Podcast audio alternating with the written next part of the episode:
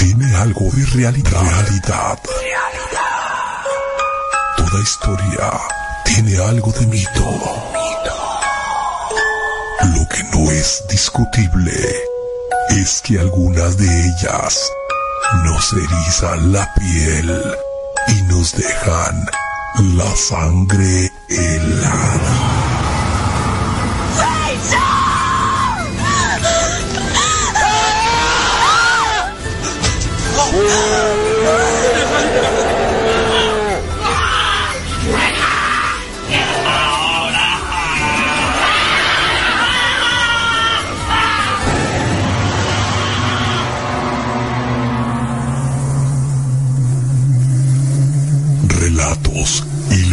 Leyendas urbanas.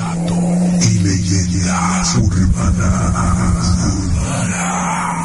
Un viaje al mundo de lo sobrenatural y todo lo referente a los casos paranormales. En la voz de los expertos, relatos y leyendas urbanas, bajo la conducción de Damiana Ojara. Todos los viernes de 6 a 8 de la noche, con repetición los lunes de 12 a 2 de la mañana. Todos tenemos un lado oscuro. ¿Cuál es el tuyo?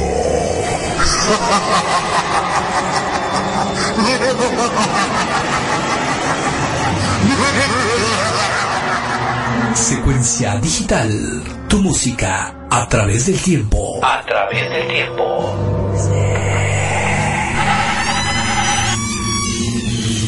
Has abierto la puerta a lo desconocido.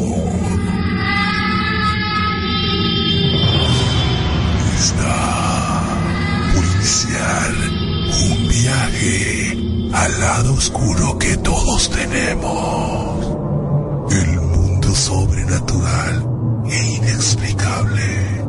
Lo que nos hace temblar de terror. Ese lugar donde la mente es nuestro peor enemigo. Relatos y leyendas urbanas. El lado oscuro que todos tenemos.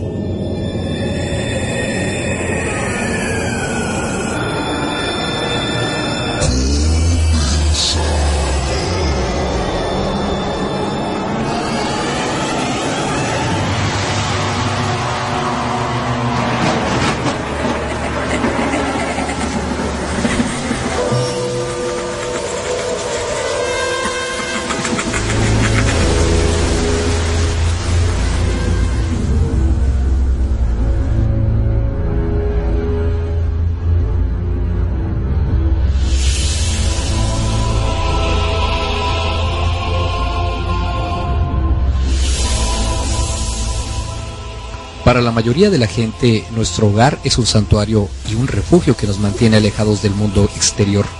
Para algunos ciertos sonidos y visiones fantasmagóricas convierten ese seguro refugio en prisiones de terror, creyendo que los fantasmas han hecho en realidad una maldición para habitar los hogares, obligándonos a enfrentar al inquietante terror de lo inexplicable.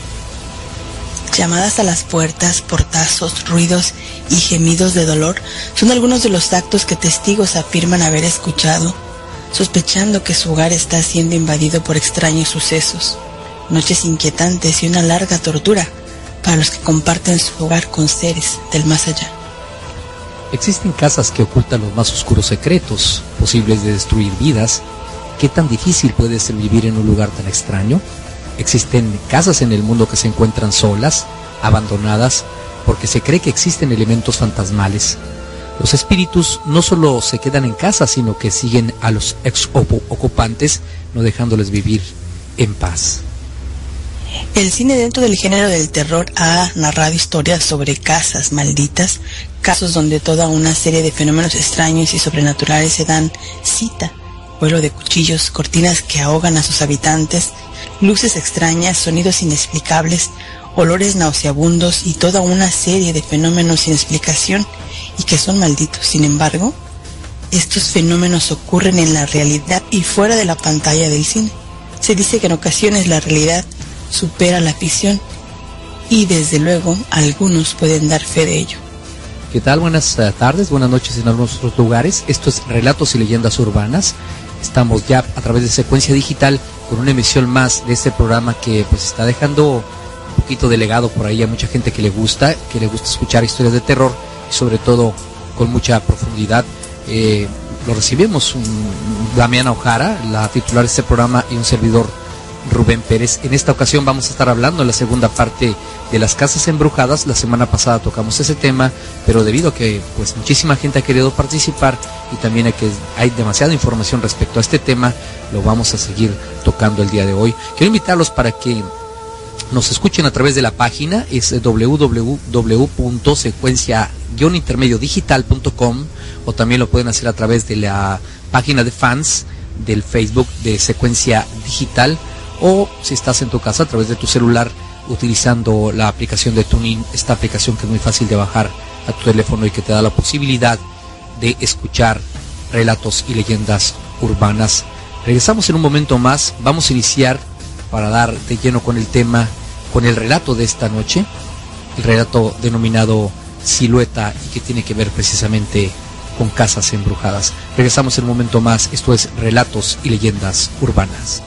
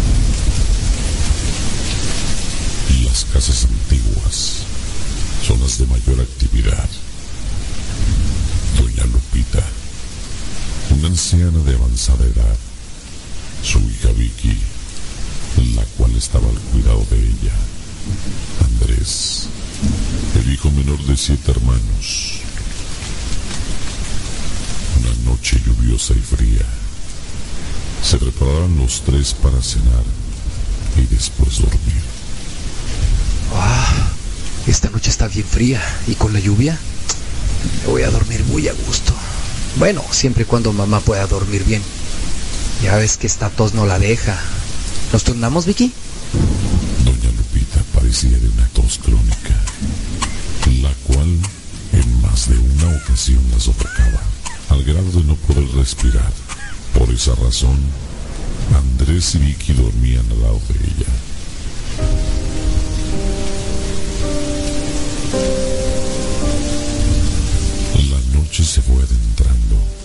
Los tres quedaron profundamente dormidos. El ruido de la lluvia al caer y el viento helado jugaban con las ramas de los árboles, provocando ruidos tenebrosos, nada fuera de lo normal cuando hay tormenta. Pero una voz sobresalía entre estos ruidos.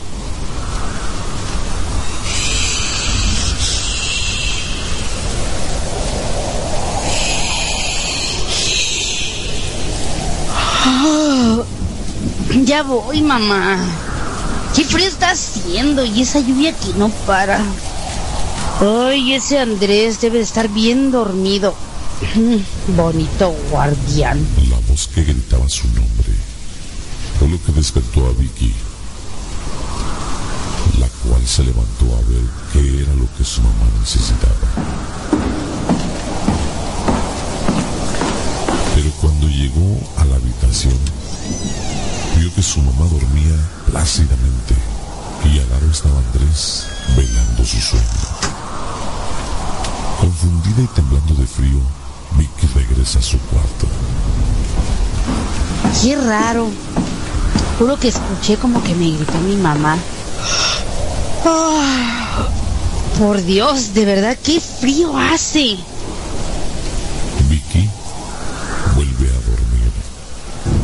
Pasa mucho tiempo cuando vuelve a escuchar su nombre. Y esta vez, dentro de su habitación.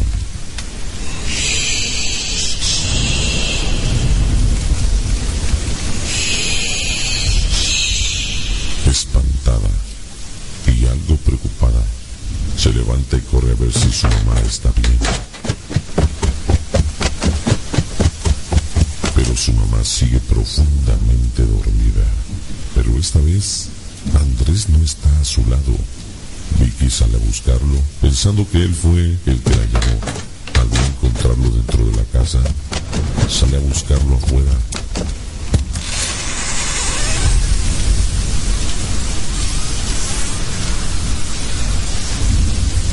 Por la lluvia y el viento no había visibilidad clara. Ella regresa a la casa angustiada y con temor vuelve a la recámara de su mamá. ¿Y cuál va siendo su sorpresa? Andrés estaba ahí, seguía dormido. Andrés, Andrés, despierta. ¿Dónde estabas, eh? Andrés, despierta. No estés jugando así. Andrés despierta exaltado. ¿Eh? ¿Qué pasa? Déjame dormir. Mamá duerme bien. ¿Qué te pasa? Son las 3 de la mañana, Vicky. Vete a dormir ya. ¿Dónde te metiste? Te vine a buscar y no estabas, ¿eh? Escuché que mamá gritó, ya van dos veces. ¿No escuchaste? Estás loca. Ya cállate, que ahora sí la vas a despertar. Y yo no me he movido de aquí. Vete a dormir. Si pasa algo, yo estoy aquí.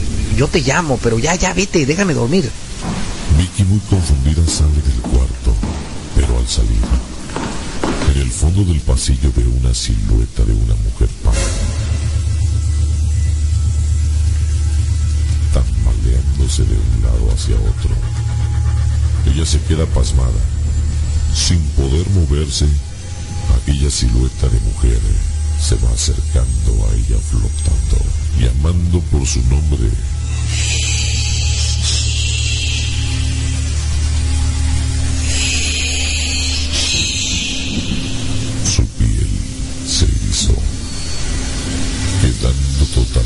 Sin habla. Solo con la mirada fija en aquella mujer.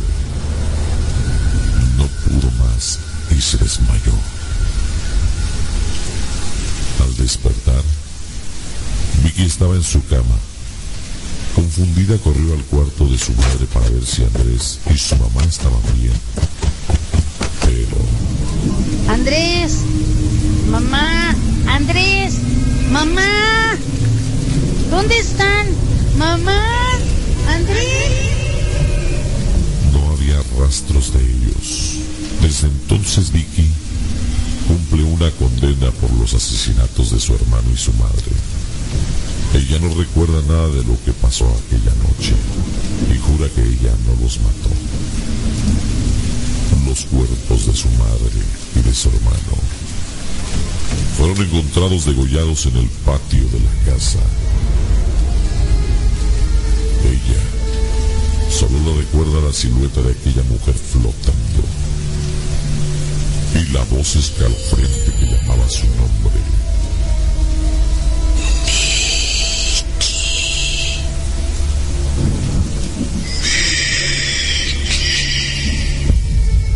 Relatos y leyendas urbanas.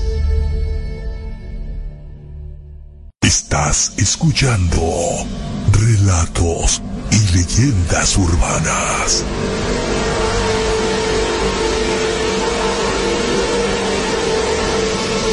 El lado oscuro que todos tenemos.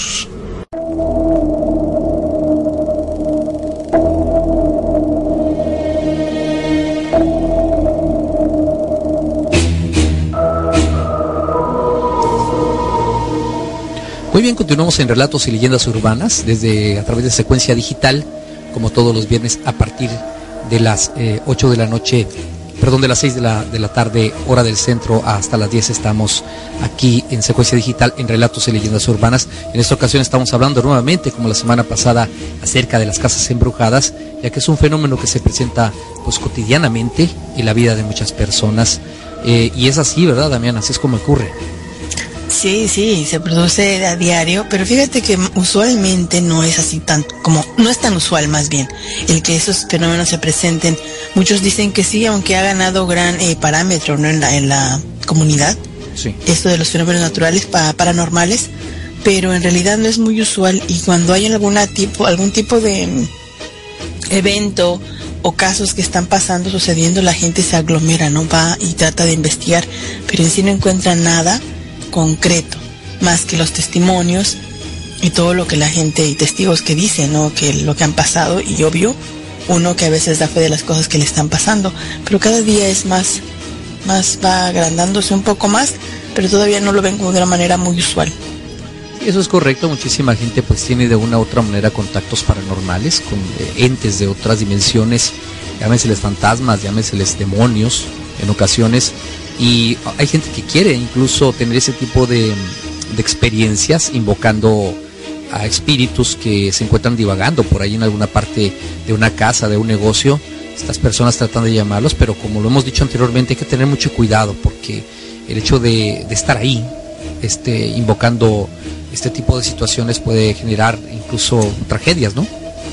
Claro, sí, no es seguro estar invocando nada más porque dicen que las cosas fantasmas y que están dentro de tu casa, pues son simplemente eso, ¿no? Fantasmas, pueden decir alucinaciones, cualquier cosa, ruidos que ocasionalmente pues pasan y que lo vemos como esos fenómenos paranormales, pero ya cuando tú invocas a alguien para que entre a tu a tu hogar, ya sea tu hogar en el edificio donde vayas, esas personas se pueden adherir a ti, estas personas, estos entes o entidades se pueden adherir a ti causándote daño. Normalmente no creo que si vaya a hacer una invocación te vaya a aparecer este el Togui Panda, ¿verdad? Definitivamente, sí hay que tener cuidado con ese tipo de situaciones y sobre todo cuando no se tiene conocimiento pleno de lo que puede ocurrir. Más adelante, más adelante vamos a estar dando un poquito de información por cómo es que ustedes eh, pueden eh, hacer una limpieza en su casa si es que sienten que hay presencias que no los dejan vivir en paz bueno, hay expertos que pasan esta información de cómo pueden ustedes limpiar su hogar y evitar que esas personas sigan por ahí, perdón, esos entes sigan por ahí, este, uh, pues haciendo rondando, ¿no? rondando, efectivamente, así es. Fíjate que las la mayoría de los fenómenos están producidos por el más acá que por el más allá. Ah, caray, ¿cómo es eso? Sí, siempre que se investigan cosas, uh, casos con supuestos fenómenos, hay que tener en cuenta que qué es lo que en la realidad está pasando, no es lo que está dando. Eh, sería interesante durante una investigación el poder contar con una persona con conocimientos sobre edificaciones, sobre casas, construcciones, donde muchos de estos ruidos eh, ocasionalmente pues pasan a ser fenómenos paranormales, pero son producidos por las casas o las edificaciones y a veces son producidos también por las vigas, la madera, eh, conductos de agua también sabemos que determinan ciertos lugares o ubicaciones pueden digamos que tener campos magnéticos o que producen también cierto malestar, ¿no? Hay personas que a lo mejor el ventilador de tu cuarto que está en el techo es, tiene un fallo eléctrico y eso te puede producir eh, te puede producir un poquito de malestar porque está fallando, al estar fallando está generando un campo un campo electromagnético. Hay este edificios donde pueden haber muchos el cuarto de computadora, ya por ende una computadora tiene tiene campos electromagnéticos, ¿no? Son atraen estas estas entidades y a veces esos mismos ruidos, las casas se, acomodan, las casas, la madera se encoge con el tiempo. Y esos ruidos los vemos como fenómenos paranormales, pero las personas que tienen este tipo de conocimientos dicen que todos esos ruidos no son del más allá, sino del más acá. Sí, fíjate, creo que lo mencionas, eh, precisamente hablando de campos eh, magnéticos, pues me gustaría que platicaras un poquito de lo que ha estado ocurriendo en tu casa referente a un campo que yo pienso que es un campo magnético en la parte del traspatio de tu casa, con lo de la podadora, pues a eso me refiero. Sí, es algo que, ¿cómo, cómo le podríamos decir? Chistoso o algo diferente, algo ocurrente, no sé cómo llamarlo, pero pasa que el, bueno, la parte de la casa donde yo estoy es una, una, un patio muy grande. Es para podarlo es bastante grande. Ajá. Normalmente lo podamos con una máquina de las que te montas y vas caminando, vas este cortando el pasto, ¿no? Ajá. Bueno, Sí. la máquina cuando entras ahí a la puerta, en cuanto abre la puerta se apaga. No prende, no arranca, simplemente se apaga. Dijimos, bueno, entonces al decir algo, a lo mejor la podadora ya no sirve, ¿no? Contratamos a alguien para que viniera y la cortara la, el- la parte de atrás, porque toda la parte de adelante se corta perfectamente bien. Ajá. No hay ningún problema, pero entrando, pasando de la puerta que entra hacia el patio, se apaga completamente. Yo contraté un- a, un- a un muchacho para que cortara lo que es el patio y le pasaba exactamente lo mismo. Y yo veía cómo batallaba y batallaba y le jalaba el típico cordoncito de rum para que prendiera y prendía. Sí. Apenas daba dos, tres, cuatro pasos entrando a la, a la parte de atrás Sí. y se apagaba. Wow. Entonces se regresó y me dijo, ¿sabes qué? Ten tu dinero, no sé qué pasa, no la puedo cortar. Se tiene que cortar a mano, con una podadora ah, manual. Ajá. Pero ya no hay casi, Ajá.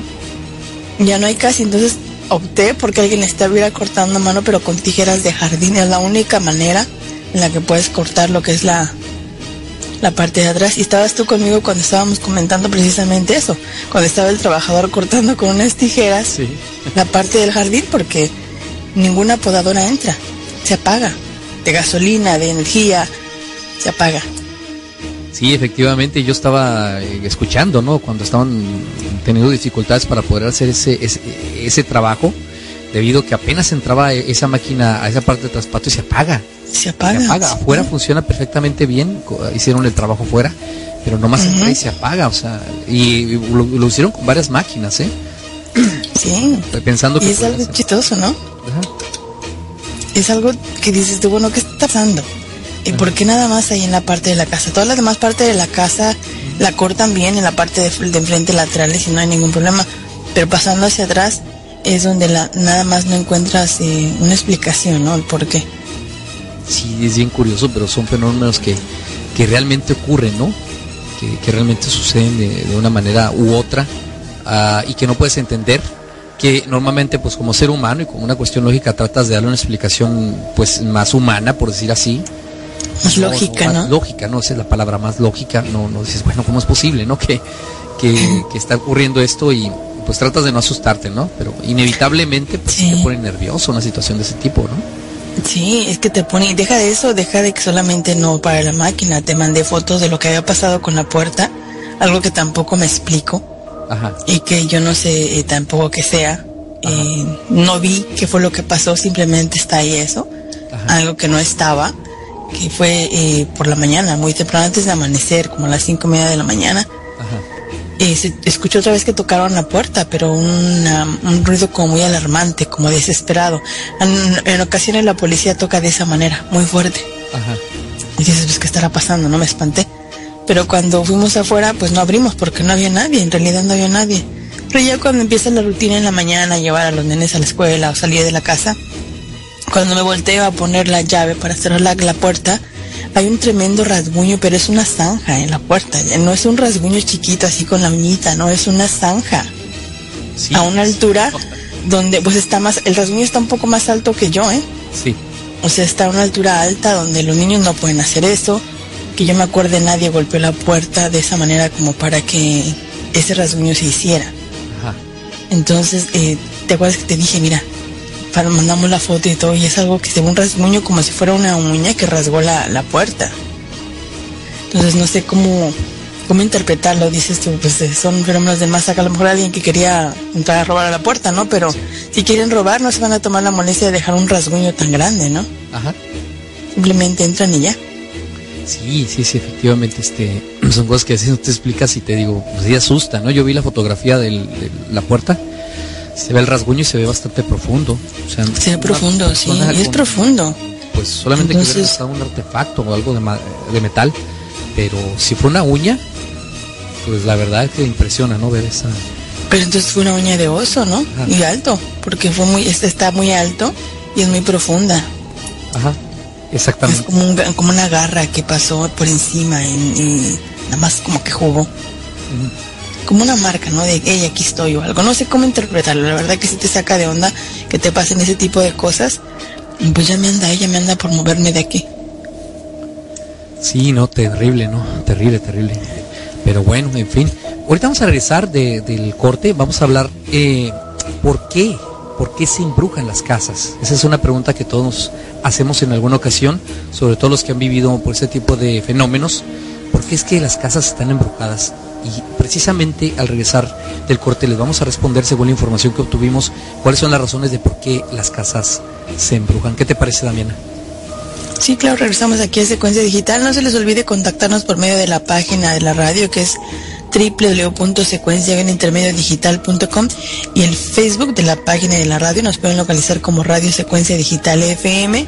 Muy rápido, muy fácil y muy sencillo, Rubén.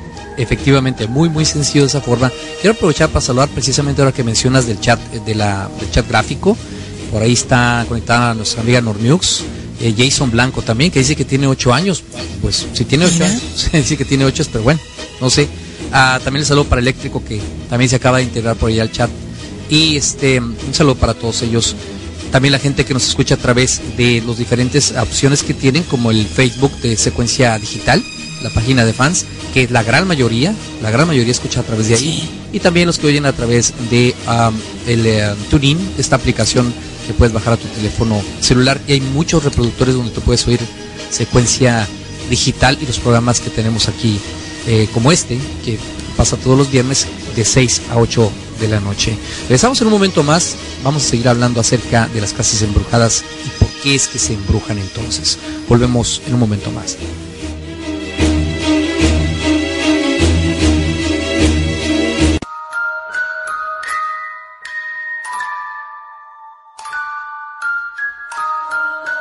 Estás escuchando relatos y leyendas urbanas.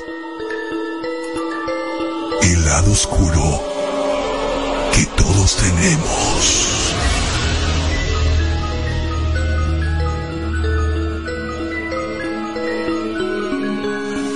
Las leyendas acerca del Wendigo son numerosas. Así, en unas es una personificación de un gran cazador que se perdió en el bosque y por alimentarse con carne humana fue castigado y se transformó en algo parecido a un zombi, con grandes manos, con garras y muy ágil, que se alimenta de carne humana. Es una criatura o espíritu propio de la mitología de los indios algonquinos y otros grupos afines culturalmente. Se supone habitaría en los bosques más profundos del continente americano, Aparentemente es una personificación de la llamada atávica y la fascinación rayada en la locura que los bosques profundos y la naturaleza más salvaje provoca en los hombres y en su faceta más oscura. Un mito para explicar la bestia en la que se puede convertir un ser humano cuando hace caso de dicha llamada. Este mito podría estar relacionado con historias entre pueblos indios acerca de casos de canibalismo para sobrevivir a los duros inviernos en estas duras zonas del continente. Realidad o mito. ¿Usted qué opina? Estás escuchando relatos y leyendas urbanas.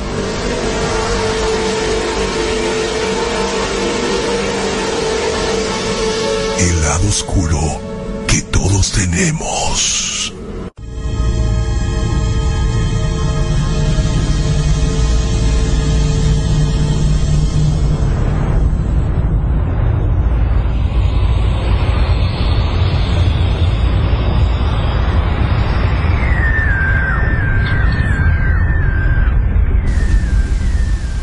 Hoy continuamos en Relatos y Leyendas Urbanas a través de Secuencia Digital, este programa que habla acerca de los fenómenos paranormales y todo lo que conlleva el hecho de que uno se enfrente a situaciones que a veces no entiende y no tiene explicación. Eh, ¿Verdad, Damiana? Son cosas raras, ¿no? Sí, son cosas muy raras que en verdad nos dices, ¿qué está pasando, no? ¿Por qué me pasa esto a mí?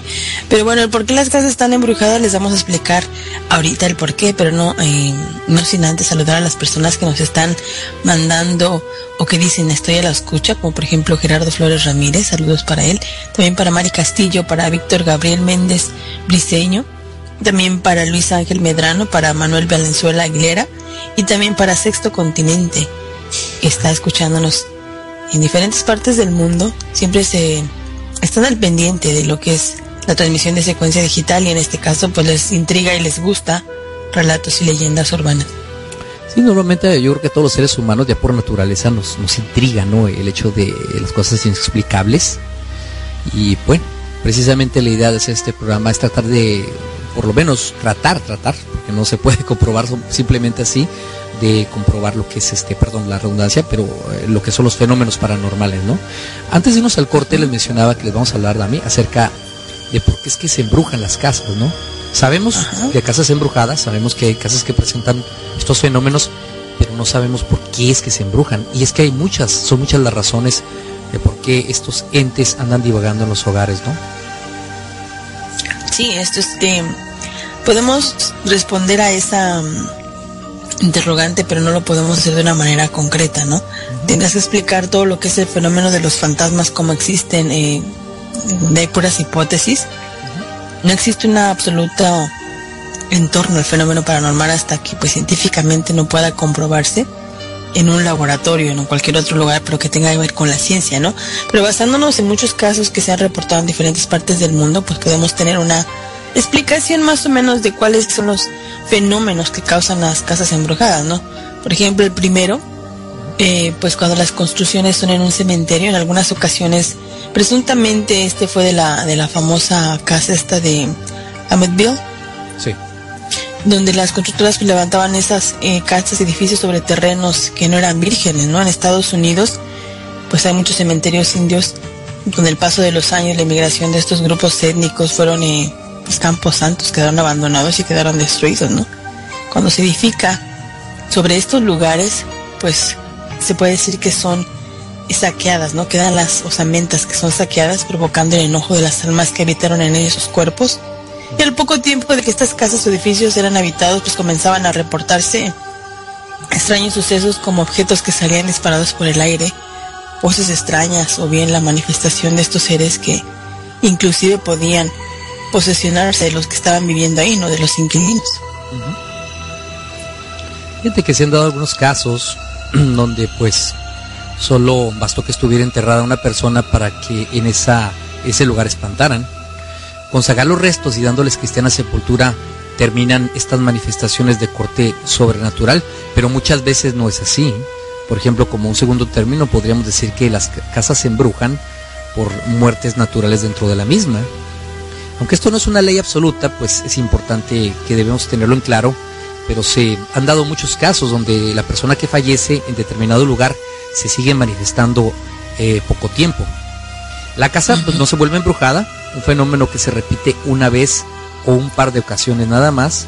Además las personas fallecen de forma natural, de edad avanzada, alguna enfermedad, pasan a otro plano existencial de forma rápida. Muchas veces se quedan, digamos, por un pequeño tiempo. Y después se van, ¿no? Podría ser el caso de tu vecina que falleció desafortunadamente y pues parece que se, se materializó por unos días. No sé si ya haya ocurrido algo más. No, ya no ha ocurrido nada, nada, pero esto sería, ¿cómo lo tomaríamos? ¿Como una muerte natural o como una muerte trágica? Porque el otro fenómeno que ocurriría o que ocurriría en estos sucesos sería pues muertes trágicas dentro de la casa o del terreno, ¿no? A diferencia del anterior, aquí las, eh, las probabilidades de que la casa se vuelva embrujada pues son muy altas, porque las almas que se desprenden de sus cuerpos físicos de una forma inesperada y dolorosa, pues es un, así como que es un fenómeno y es una circunstancia más, ¿no? Para que esto se esté manifestando. También las personas que sienten odio, que sienten el odio por las personas que les quitaron la vida, eh, se extiende a las personas que llegan a habitar ese, ese lugar, ¿no? Esta vivienda. Sí, efectivamente, sobre todo lo que son muertes trágicas, muertes repentinas, donde la persona no, no espera que le vaya a pasar eso. A veces, como lo hemos dicho en otras ocasiones, tras esa confusión que tienen este, los seres humanos al morir de una manera rápida, no se dan cuenta que ya no están en este plano y siguen habitando el mismo lugar. Y tocando lo que dices, personas que sienten odio, bueno, que murieron de una manera injusta, cuando menos lo esperaban, perdón, a quieren, no quieren abandonar el lugar y no solo eso, sino que molestan a los moradores del mismo, ¿no? Fíjate que hay otro, otra explicación, que es por apego de los difuntos a sus casas. Y es que es recurrente esos casos donde las personas que llegan a habitar una casa reportan la presencia de un fantasma y cuando comienzan a investigar quién era el antiguo dueño de esta propiedad, descubren que es precisamente el ser que les está manifestando. Pues si no importa que la muerte los haya sorprendido en otro lugar, qué curioso, ¿eh? Incluso en un hospital, ellos regresan a su hogar, ¿eh? Algunos se portan violentos incluso al grado de atormentar a los nuevos inquilinos para que se vayan. Otros son más benevolentes y logran convivir con los vivos, ¿eh? Y eso es donde explicamos por qué si esta persona murió en un hospital se sigue o se manifiesta en, el lugar físico donde vivió, en su casa. Sí, claro, depende de la forma en la que en la que vivieron, no violentamente. Pero fíjate que muchas personas piensan eso. Si te moriste en tu casa, normalmente vas a eh, embrujar tu casa, no vas a haunting, la vas a, a poseer, ¿no? Pero si aunque falleciste en un hospital y aún el lugar donde te sentiste más cómodo fue tu casa, fue tu trabajo, fue con la tía, con la abuela, regresan a esos lugares, no donde fallecieron. Sí, es muy curioso, pero se da y es una forma de tratar de explicar por qué dicen, bueno, se está apareciendo mi tía o mi abuela aquí, pero ya no murió aquí, murió, no sé, en la casa de mi una hermana o murió atropellado en la calle. porque es que se manifiestan? Pues no, es que es eso, ¿no? Simplemente no quieren abandonar su hogar, eran muy felices ahí y bueno, se presentan de esa, de esa manera, ¿no? Claro. Hay otro, fenómeno que pasa, por el cual las casas se, embrujan o se encantan o simplemente están, eh, pues son, ¿cómo se puede decir? Víctimas. Las casas son víctimas, ¿no? De estos fenómenos que pasan. También se puede dar este fenómeno por llevar objetos endemoniados, objetos poseídos. Suena un poquito descabellado, pero es, eso es, es verdad. Hay casos donde las actividades paranormales en una casa inician a raíz de que llevas algún objeto y esto pues puede ser un cuadro, un juguete, una ropa, un cinturón, un lápiz, algo, algo de, que esté poseído, endemoniado y lo llevas a la casa, que sea muy antiguo, que, que esa persona tenga que tener algún tipo de apego a ese objeto. Sí. Ya con eso simplemente. Sí, sí, correcto. Bueno, eh, está el caso, ¿no? De esta película que hace poco eh, se estrenó acá en los Estados Unidos y bueno, en todo el mundo, ya, ya muy conocida la película. Eh, no recuerdo el nombre, tan conocida es que no recuerdo el nombre que le pusieron en inglés, pero la vimos, ¿te acuerdas? Y ahí se mencionaba de esta pareja, ¿no? Que se dedican precisamente a cuestiones paranormales y ellos tienen en su casa, en, el sótano de su casa, tenían pues un cuarto destinado a poner todos los, ese tipo de objetos endemoniados. E incluso hay una muñeca, ¿no? Que la película inicia donde esta muñeca es recogida eh, y, el, lugar donde se lleva esta muñeca pues se, queda ahí, se encanta el lugar. Incluso al grado de tirarla a la basura y regresaba la muñeca, ¿no? Regresaba. Se da, es, una especie de poltergeist, también podría decir una especie de poltergeist. Entonces, este ah, es un es un caso un poco extraño, pero sí se da de esa forma, ¿no? Ese, sería otra, ¿no? Fíjate que también, y este es, hay que tener mucho cuidado con esta, porque se encantan las casas, porque se embrujan. Bueno, esta es una de las donde tenemos que tener más responsabilidad y es por realizar invocaciones. Y esto lo digo porque muchísima gente juega con ello, ¿no? Se le hace muy fácil decir, yo te invoco, yo quiero que te parezcas aquí, quiero que te hagas presente, cuando en realidad no saben si lo que está haciendo es abrirle el portal a un demonio. Y con un demonio no se juega, ¿no? Muchas veces un demonio viene con un séquito de cientos de miles de demonios que lo siguen y estas personas, pues incluso no solo en la casa, son susceptibles a que se metan en su, a su cuerpo a través de la psiquis. Sí. Una casa puede estar libre de los anteriores elementos, que en ella no haya fallecido nadie, que no tenga enterrado a nadie, pero si en ella se practican rituales satánicos donde se invocan demonios, es muy probable que esa casa se embruje. ¿eh? Eh, incluso en algunos hoteles, eh, sin importar si son de varias estrellas, espantan, ¿no? no porque fueran construidos sobre cementerios o porque ellos morirán algún huésped, sino porque algunos brujos, fíjate, rentan habitación para realizar sus rituales, ¿eh? Rituales, sí. sí. Sí, es que eso es muy, eso es muy común de repente porque saben los riesgos que hay al invocar algún espíritu o algo, se van a lugares lejanos, también bosques, eh, cuevas, eh, las casas de la, del fulanito, sutanito, se van y lo hacen ahí. Porque saben precisamente que están desatando, están abriendo un portal, ¿no? Algo, y no saben qué es lo que va a salir de ahí. Saben que no lo van a poder controlar a lo mejor. Normalmente, estos rituales satánicos o todos estos tipos de invocaciones a los demonios, los hacen sin conocimiento alguno, simplemente por curiosidad o por jugar, nada más. Pero no lo hacen sabiendo lo que están haciendo. Y eso es muy peligroso. Y uno de los juguetes que más usan, fíjate, para estas situaciones, obviamente, por digamos que es lo más comercial que hay, pues es la Ouija, ¿no? La Ouija. La Ouija. Mucha gente cree que jugar con la Ouija, pues que me contestó el fantasma, no creo que exista, no es cierto, la estaban manipulando. ujú. Bueno, o- a- a- haciendo un lado todo eso, todo lo que tiene que ver, si, o- si creen o no creen en el juguete que están manipulando, se sabe que se están abriendo un portal. Cuando menos se dan cuenta, cuando están incluso riéndose y burlándose de lo que están haciendo, están abriendo un portal. Y normalmente la persona más susceptible que esté en ese lugar en ese momento puede ser poseída por un demonio.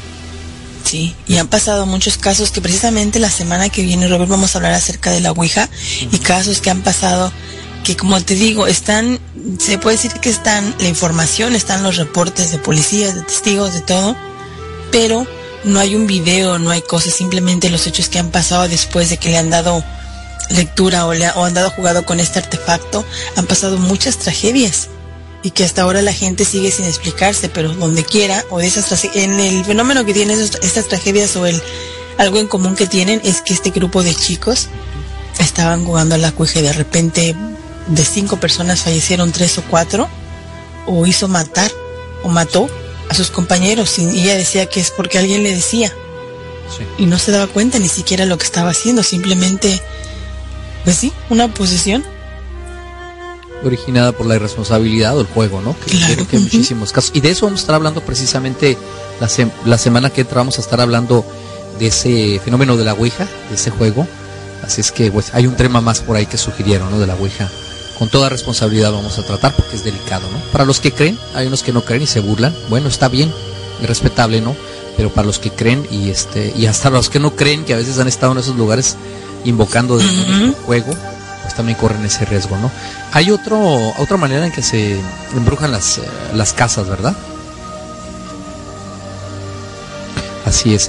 Eh, Otra sería a través de muertes en hospitales o clínicas, aunque estamos hablando de casas, bueno, no podía dejar de mencionar estos sitios donde también existen reportes paranormales. Es bien sabido incluso que en los hospitales y clínicas muchos pacientes mueren dejando ahí su energía. ¿Por qué razón? Es un misterio que pues tampoco es una regla que todo paciente que pues, muere en un hospital se va a quedar ahí penando, ¿no? Pero los hospitales con el tiempo se transforman en hoteles En hoteles. y es cuando se suscitan algunos casos eh, extraños de ese tipo de sucesos, ¿no? Como nos platicaban en una ocasión por ahí Joel, ¿no? Nuestro buen Claro. amigo Joel, que él trabaja precisamente en el área de un hospital, pero en el área de, de, La morgue. de la morgue y dice que pues sí se presentan situaciones ahí extrañas, ¿no? Sí, yo creo que no vamos a encontrar nunca una explicación lógica, Rubén, porque no existe una explicación lógica para eso, ¿no? Hay casos donde aparentemente nunca existió ningún motivo, no hay razón aparente y de repente comienzan a ocurrir los hechos y así como se iniciaron también se van, se esfuman, se terminan, ¿no? Correcto. Yo me inclino por dos teorías. La primera, que en esa casa pasó una energía que quiso manifestarse. Esto pues se le llama lo que le llaman ellos el llamado del fantasma del adiós, que simplemente fue, se manifestó, dijo adiós a todo lo que tenía y ya me voy, me voy a despedir y se van. Y la segunda teoría sería que existen personas que son sensibles para atraer energías y que sin importar el lugar donde estén o donde vayan, van a desatar todo este tipo de fenómenos. Sí, Y eso va a pasar en la casa. efectivamente. Entonces, bueno, son algunas de las situaciones que pueden darse porque eh, es que es que una casa se embruja, porque una casa está poseída. Bueno, esas son las más conocidas, en las que están de cierta forma, pues, eh, documentadas, ¿no? Se podría decir así, documentadas. Muy bien. Son motivos, ¿no? Son cosas que, que nosotros creemos que por es que eso pase, ¿no? De no somos tampoco expertos en lo que estamos hablando. Pero como siempre decimos, exponemos el tema, ya si tú lo crees o no, pues ya es cuestión tuya, no nos vamos a poner a querer convertirte. Esto no es religión para que lo creas o no. Esto es simplemente un tema y se expone y ya depende de las personas. Si lo han vivido, lo van a creer.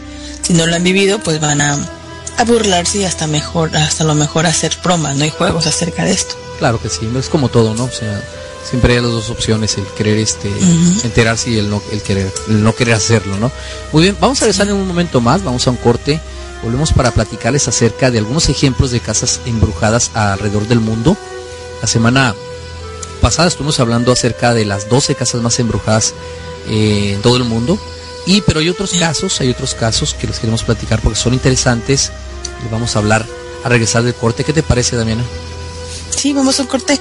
Regresamos, no se les olvide, pues, sintonizarnos también todos los viernes de 6 a 8 de la noche, esto que es Relatos y Leyendas Urbanas, y también lo pueden hacer por medio del tuning en la página de la radio que ya se la saben y también en el Facebook. Nos quieren agregar, compartir, nos vamos a estar súper agradecidos. Búsquenos como Radio Secuencia Digital FM en todas las aplicaciones y redes sociales, estamos como Radio Secuencia Digital FM. Correcto, regresamos a Relatos y Leyendas Urbanas a través de Secuencia Digital.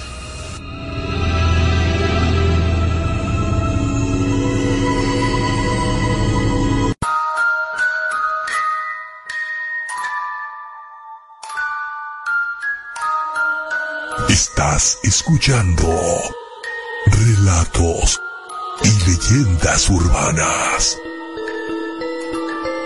El lado oscuro que todos tenemos.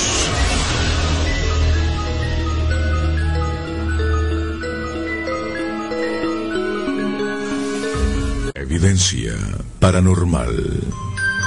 Es un programa de investigación donde el principal objetivo es demostrar que existe evidencia paranormal. Dos expertos en el tema, Eric Lara y Cristian Patrón, equipados con la más alta tecnología en equipos de medición, te llevan a los lugares más inimaginables que pueden ser al lado de tu casa, tu escuela, tu lugar de trabajo, donde se reporten manifestaciones con evidencia paranormal. Acompáñanos e investiga con nosotros todos los viernes a las 9.30 de la noche, con repetición los lunes a las 10.30 y los miércoles a las 10 de la noche. Y así sabrás si junto a ti hay evidencia paranormal. En qué cuarto estás?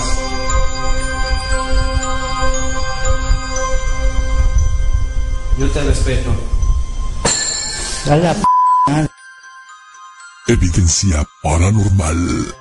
Visita nuestra página www.evidenciaparanormal.com o escucha nuestro programa de radio todos los martes y los jueves, 8 de la noche, hora del centro, por www.sectorcero.com. Evidencia paranormal. Estás escuchando relatos y leyendas urbanas.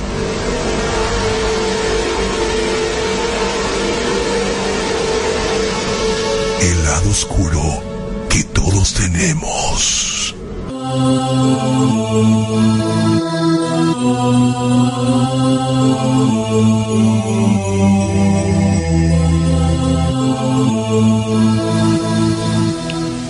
Muy bien, continuamos en Relatos y Leyendas Urbanas a través de Secuencia Digital, tu música a través del tiempo. Estamos hablando en esta ocasión, como la semana pasada, de las casas encantadas, las casas embrujadas, que pues eh, muchas veces nos eh, llaman la atención y que pues también nos despiertan la curiosidad. Eh, ¿Quién no ha vivido, digamos, en alguna ocasión de dónde proviene o no conoce de alguna casa embrujada que es famosa en su área y que normalmente cuando uno es adolescente, joven, se da la vuelta por ahí en la noche y se quiere meter a ver qué se le aparece, ¿no? es, es válido, es válido tratar de, de poder ver cosas extrañas, grabar videos, este, oír las historias de estos lugares. Más sin embargo, lo único que se recomienda es que tengan mucho cuidado a la hora de, de la invocación, porque ya entrar en una invocación, incluso verbal, puede ser muy, muy peligroso, porque mucha gente piensa que el invocar pues está invocando un, un ente, digamos, un ser nato que estuvo viviendo en ese lugar para conocer su historia, pero en realidad podríamos estar hablando que está invocando un demonio y manejar ya una, un demonio es verdaderamente peligroso, ¿verdad, Amena? Es muy peligroso, así que no le jueguen al valiente tampoco. Y si jugaste al valiente, pues no le juegues al, invocador, porque sí te puedes llevar este un susto tremendo. Así que, de verdad, no lo tomen a broma. Esto de andar invocando demonios, andar jugando a la Ouija, no es un juego. Y si es un juego, es un juego muy peligroso que puede tener sus consecuencias de verdad terribles. Es cierto que dicen que lo paranormal no te puede causar algún daño, no te puede hacer daño, pero bueno, los sustos te puede dar una enfermedad, ¿no? Sí. Algo te puede bajar la presión, algunos no pueden resistir el corazón, pero más los demonios sí te pueden hacer daño. Así que, y de más adelante les voy a contar una historia que pasó aquí en Estados Unidos. Pero primero vamos con la de Argentina, Rubén. Sí, efectivamente les vamos a hablar acerca de una situación que ocurrió, o más bien hay una casa embrujada que está en Argentina y precisamente tenemos la información de esta de esta casa, ¿no? Que les vamos a dar en un momento más, claro que sí, como no. Fíjate que yo les iba a platicar que allá en Argentina, en el sur de Santa Fe, precisamente tenemos este el caso de, de esta casa que pues es conocida por allá, ¿verdad? Es muy conocida por aquel lado. Eh, resulta que esta casona, conocida como la casa embrujada, por diversos fenómenos paranormales que son pues repetitivos y escalofriantes, que luego de una publicación de una foto por una mujer de esa provincia en Facebook, en la cual se observa una rara imagen frente a la fachada de la propiedad, históricamente conocida en Santa Fe por los diversos efectos paranormales que en ella se desarrollan. Miles de comentarios despertaron una gran polémica en las redes sociales y ahora pues la pregunta del millón que surge espontáneamente es ¿leyenda urbana o realidad? Bueno, por ahora es muy prematuro dar una respuesta definitiva con respecto a la verdad de esta casa supuestamente embrujada.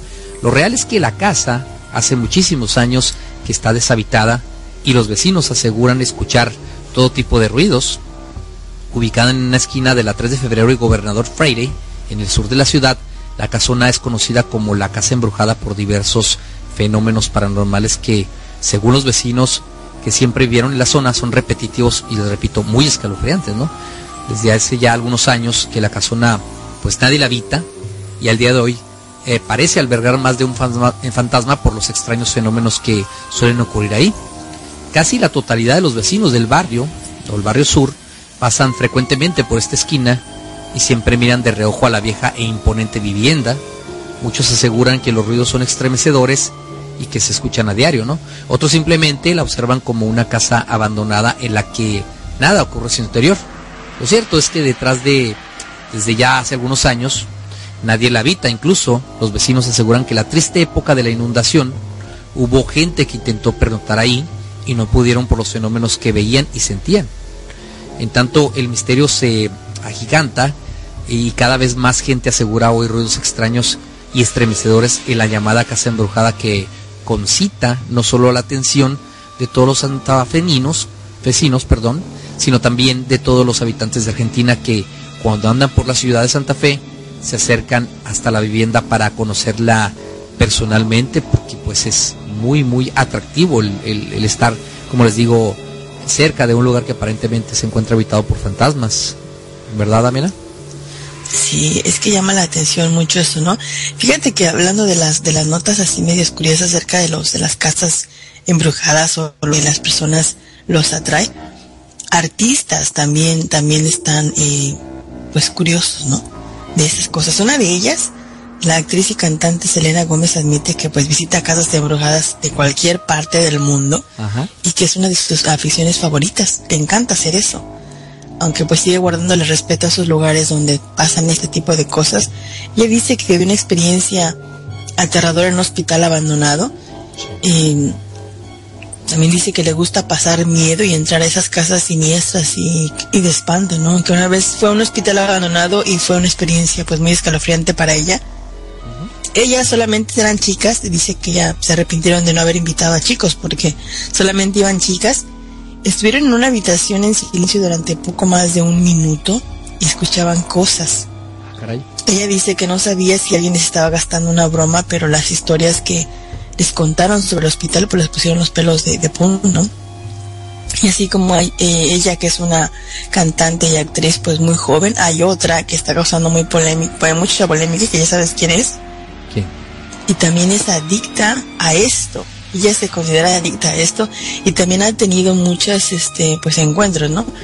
Eh, la cantante Miley Cyrus también asegura que recientemente, no sé para allá el 2009, No mantuvo sé un por qué, contacto. antes de que lo dijeras ya me imaginaba que era ella, no sé por qué. ¿Lo de adicta? Pues no por lo adicta, pero no sé por qué me llamó la atención. Siempre anda en la boca de, de mucha gente, ¿no? Hay mucha Pero gente. cuéntame sí. qué pasa con ella. Pues ella dice y asegura que en el 2009 mantuvo contacto visual con un fantasma en su propio domicilio. Dice que fue algo terrorífico Ella dice que un día se estaba dando una ducha y de repente apareció un niño pequeño en el lavabo de, de su casa, de su baño, que lo estaba, la estaba mirándola. Se asustó mucho, dice que pues la gente va a pensar que estaba loca, porque, porque pues no está nada loca, ¿verdad? Pero pues sí, piensa la gente que está loca. Pero la noche siguiente ella jura que vio al mismo niño ahí mismo. Sí. Dice que no aguantó mucho y se tuvo que mudar. Se mudó de casa. Ah, se movió. Se Y movió. dice que no piensa volver a esa casa en su vida. Wow, se quedó, sí quedó muy asustada, ¿no? Por andar de curiosa. También el contacto con lo paranormal parece ser una moda entre las estrellas, ¿eh? ya que personalidades como Demi Lovato también, que se adicta a todo esto, Matthew ah, McWell Ajá. y también Ryan Gosling también han estado pues en estas zonas y han confesado que en alguna ocasión pues tienen contacto con el más allá y aparte que les encanta.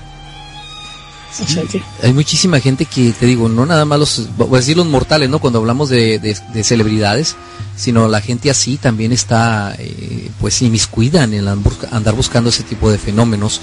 Y bueno, hay algunos que incluso, pues, tienen sus propias historias acerca de su propia muerte, como el caso de Michael Jackson, ¿no? Que se dice que en su rancho, pues, sigue apareciendo. Incluso hay algunos videos y fotografías que aparentemente muestran una figura de Michael Jackson eh, ante los visitantes, ¿no? Que, que se quedan un poco asustados al respecto, ¿no? Entonces, sí, sí, Sí. muchísimo, ¿no? Los actores que, que protagonizan este tipo de, de situaciones, ¿no? de cosas. Sí, y va ganando fama y porque son precisamente famosos, de repente les escuchas hablar de discos, eh, de canciones, de fans. El escucharlos hablar de este tipo de cosas, pues es un poquito curioso, ¿no? Que ellos también tengan sus hobbies, que tengan también sus pasiones, pero que los digan y que no tengan miedo, ¿no? A decirlo. Yo creo en esto, me gusta hacerlo. Y porque pues son figuras públicas que los pueden criticar fuertemente, como dice la Milus, la Milus eh, Cyrus, que está loca, ¿no? Pero no, Sí, sí. le pasó. Ella asegura que le pasó, que vio al niño y que jamás va a regresar a esa casa. Sí, son muchísimos los este, artistas que algunos cuentan, algunos no cuentan, ¿verdad? Porque dirán, me van a tirar de loco, ¿no? Que han vivido ese tipo de situaciones en casas abandonadas, en hoteles. Pero sí, yo creo que todos en algún momento en la vida, cuando somos más jóvenes, eh, tenemos, o andamos con los amigos en un carro, ¿no? Digamos por ahí dando la vuelta. Este, el ir a meterte a, a las casas donde aparentemente existen fantasmas, pues a todos nos llama la atención. Pero les repito, de eso a llegar a la invocación, pues hay una diferencia enorme y el riesgo es mucho mayor cuando hay una invocación. No tiene nada de malo meterse por ahí una casita abandonada, destruida y de pronto querer que se te aparezca algo, ¿no? Pero ya Pero mira, las casas abandonadas, te voy a contar una historia que pasó allá en la comunidad de Valencia, allá en España. Bueno, esta, esta, esto que pasó llegó hasta las noticias, hasta el periódico, en todas partes se vio, ¿no? Y alguien eh, pues lo contó, ¿no? Cómo fueron los hechos. Cinco chicos se reunieron en una vieja y solitaria, pues ya casa abandonada a la mitad de las tierras de esta huerta, con el fin de hacer un espiritismo, que es, casi parecido a lo de la Ouija. Ajá, ¿no? sí, sí, sí, correcto. Lo prepararon todo, comenzaron y como en cada sesión, pues, eh, que, se, eh, que hacen ellos, uno de ellos tiene que ser lo que es el portavoz, ¿no? El que empieza a hacer las preguntas. Bueno, en este caso la primera pregunta que ellos hicieron fue, si hay alguien aquí que te moleste, dinos quién es y él se irá. Eso le hicieron a la sesión de espiritismo jugando con la cueja también. Bueno, el vaso les indicó dos nombres. Los dueños de los nombres se miraron sorprendidos, o sea, los chicos, Sí. y se despidieron de los tres, de los otros tres se quedaron en la casa. Eran cinco chicos. Dos se fueron porque supuestamente esta identidad, este entidad o esto les dijo que no los quería porque molestaban y tenían que irse porque ese fue el trato que hicieron con esta voz, ¿no? Que les decía.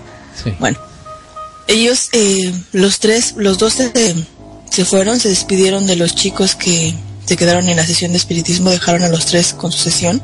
Sí. Iban conversando por el camino cuando llega- llegaban apenas unos 100 metros así andando o caminando. Empezaron a escuchar ruidos como que gritaron y al voltearse para ver de dónde venían los ruidos, la casa Ajá. estaba derrumbándose sobre los tres chicos que habían quedado en la sesión espiritista.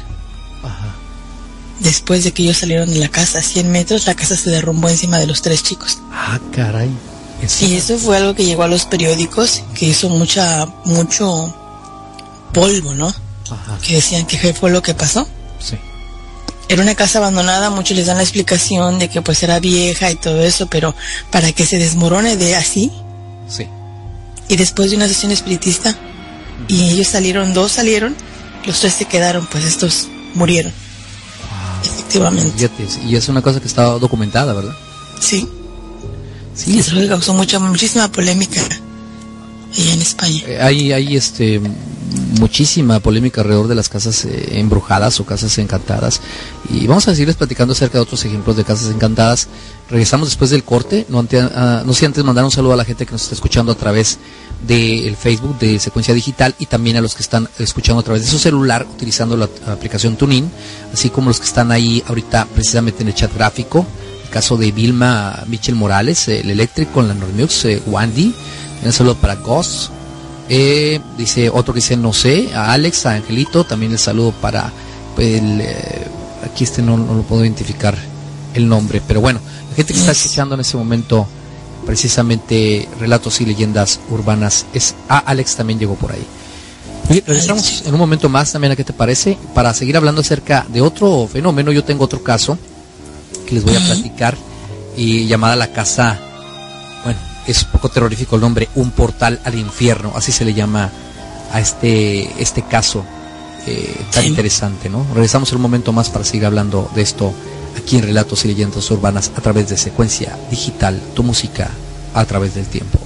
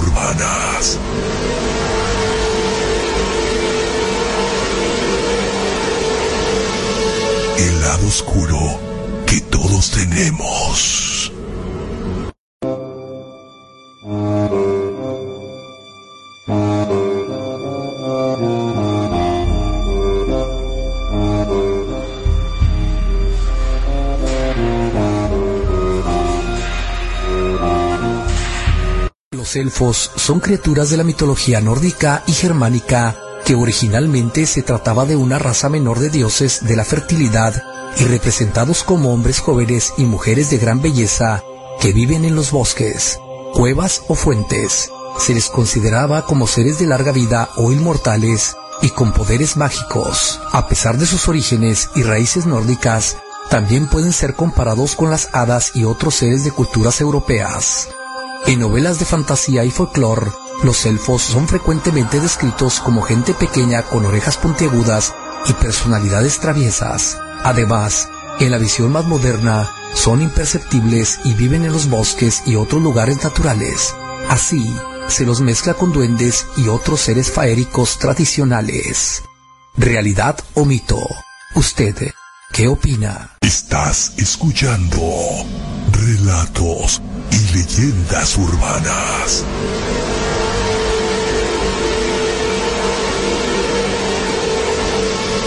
El lado oscuro que todos tenemos.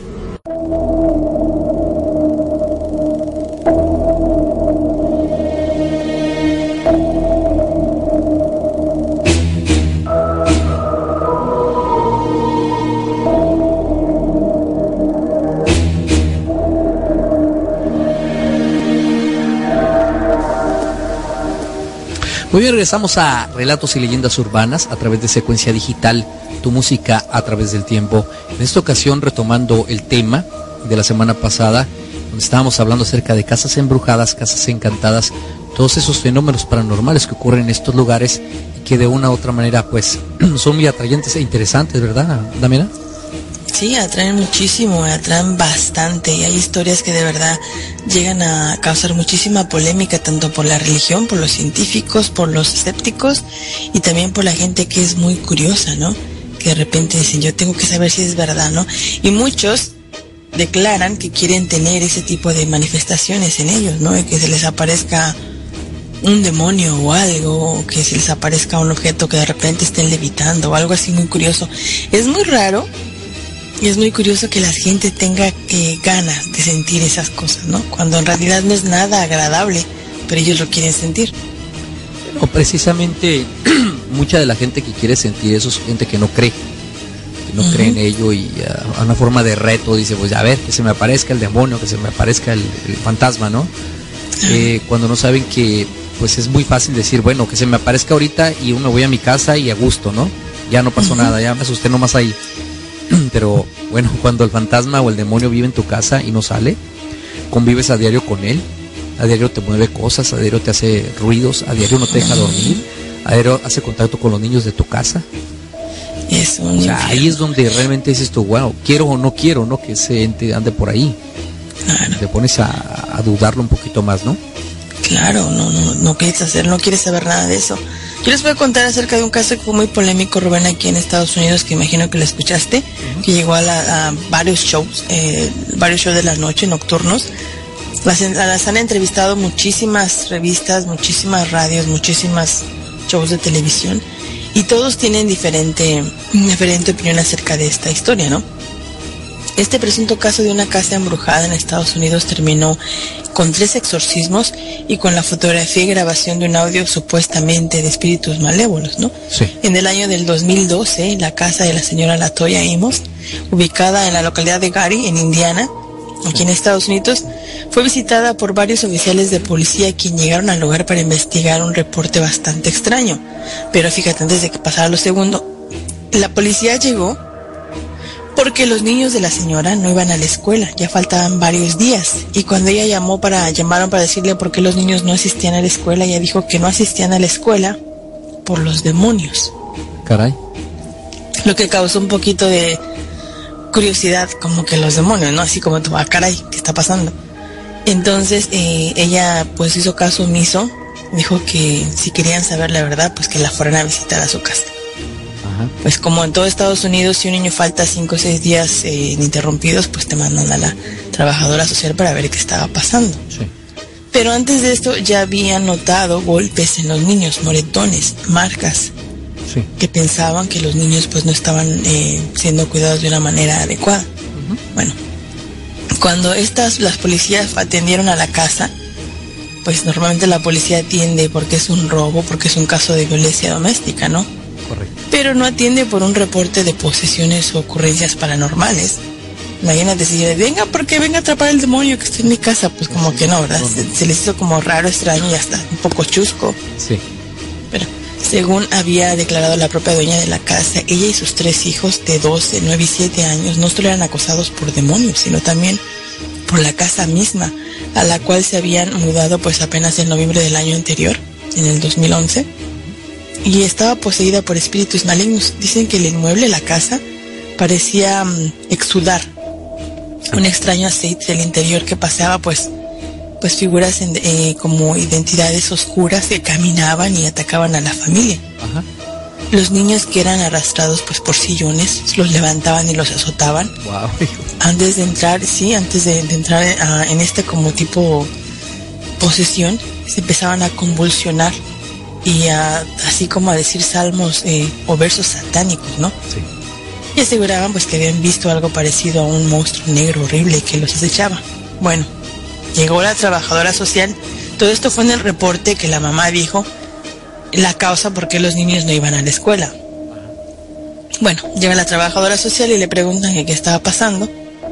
Y les vuelve a decir lo mismo, que hay demonios en la casa, que los niños no los que están poseídos. Y el reporte de la trabajadora social es sorprendente. ¿Sabes qué es lo que fue que dijo? Que frente a ella, Sí. en su presencia, vio como el niño caminaba por las paredes como araña. Ah, caray. Y eso lo puso en el reporte. ¿Cómo ves? O sea, ex- existe en el reporte, está escrito y una persona. Sí, está escrito. Pues es su trabajo, ¿no? En toda. Wow, increíble, ¿no? Increíble ese tipo de situaciones y que pues dan este idea de, de, de hacer películas incluso, ¿no? De, de terror. ¿Cómo ves? Sí, yo había escuchado acerca de este, esta situación también de este portal hacia el, hacia el infierno, que le llaman. Y bueno, creo que incluso El Exorcista, que es esta película que fue grabada en 1977, perdón, fue en 1974. Esta película, hay una escena donde esta escena precisamente ya no la, no la pasaron, no la publicaron en la película, de las escenas que estaban escondidas. Estamos hablando de, de una escena donde eh, la niña, que es la que está poseída, camina precisamente eh, eh, en cuatro pies, por decir así, no cuatro patas, y la pared sube y baja, ¿no? Y como una araña. Entonces tal vez de ahí es donde sea que estas personas han utilizado este tipo de eh, eventos que han ocurrido en lo real para llevarlos incluso a la pantalla grande, ¿no? Ujú. Bueno, esto no ha llegado todavía a la, a la- pantalla grande, pero bueno, ese es el reporte que ella dio. Y aparte, la casa estaba maloliente, nauseabunda. Y sí, ella efectivamente en el reporte que puso de la, la trabajadora social dice que había un líquido viscoso que salía de las paredes. Y a la hora de tocar ese líquido, el dedo se le frizó, el dedo se le congeló se le congeló por completo. Y dice que de repente veían sombras que pasaban como si estuvieran con alguien en la parte de atrás del cuarto. Sí. Todo esto pasó, el caso es que las trabajadoras eh, hicieron su reporte y dijeron, bueno, esto es lo que vimos. Eh, sí creemos porque lo vimos, porque vimos que los niños empezaron a actuar de manera rara. Dice que la mirada de los niños y la, la sonrisa que tenían era una, una sonrisa y una mirada eh, diabólica que les dio miedo. Y fue cuando llamaron a la policía que fueran a rescatar a estos niños, ¿no? Y que fueran lo que estaba pasando. Bueno, un veterano escéptico de 62 años que fue el policía que atendió el caso, él creía haberlo visto todo, todo, todo en su vida, ¿no? En su vida policial. Pero no sabía que los servicios sociales de la ciudad le habían informado que a los tres hijos de la señora Amos habían dejado de ir al colegio por algo relacionado con demonios. Por lo que no fue extraño que en el pues el resto de sus colegas pensaran que solo se trataba de una broma, no de un simple fraude. Sí. Los policías tuvieron que entrar de todos modos a la casa, guiados por la madre, que la señora se llama Latoya Amos, y también Ross Campbell, que es la mamá de ella, quienes habían pues contado previamente a los policías que en una ocasión en que fueron visitados por los psicos especialistas en un fenómeno paranormales, el menor de los niños puso los ojos en blanco y había comenzado a girar la cabeza y a hablar en lenguas extrañas. Y a partir de esta sesión, de estos psíquicos que fueron a visitarle, le dijeron que tenía más o menos alrededor de 200 espíritus en su casa. Wow. Más o menos 200 espíritus. Y que aparte el olor, las cosas extrañas que pasaban, todo eso era muy, muy raro, ¿no? Lo que estaba pasando. Bueno.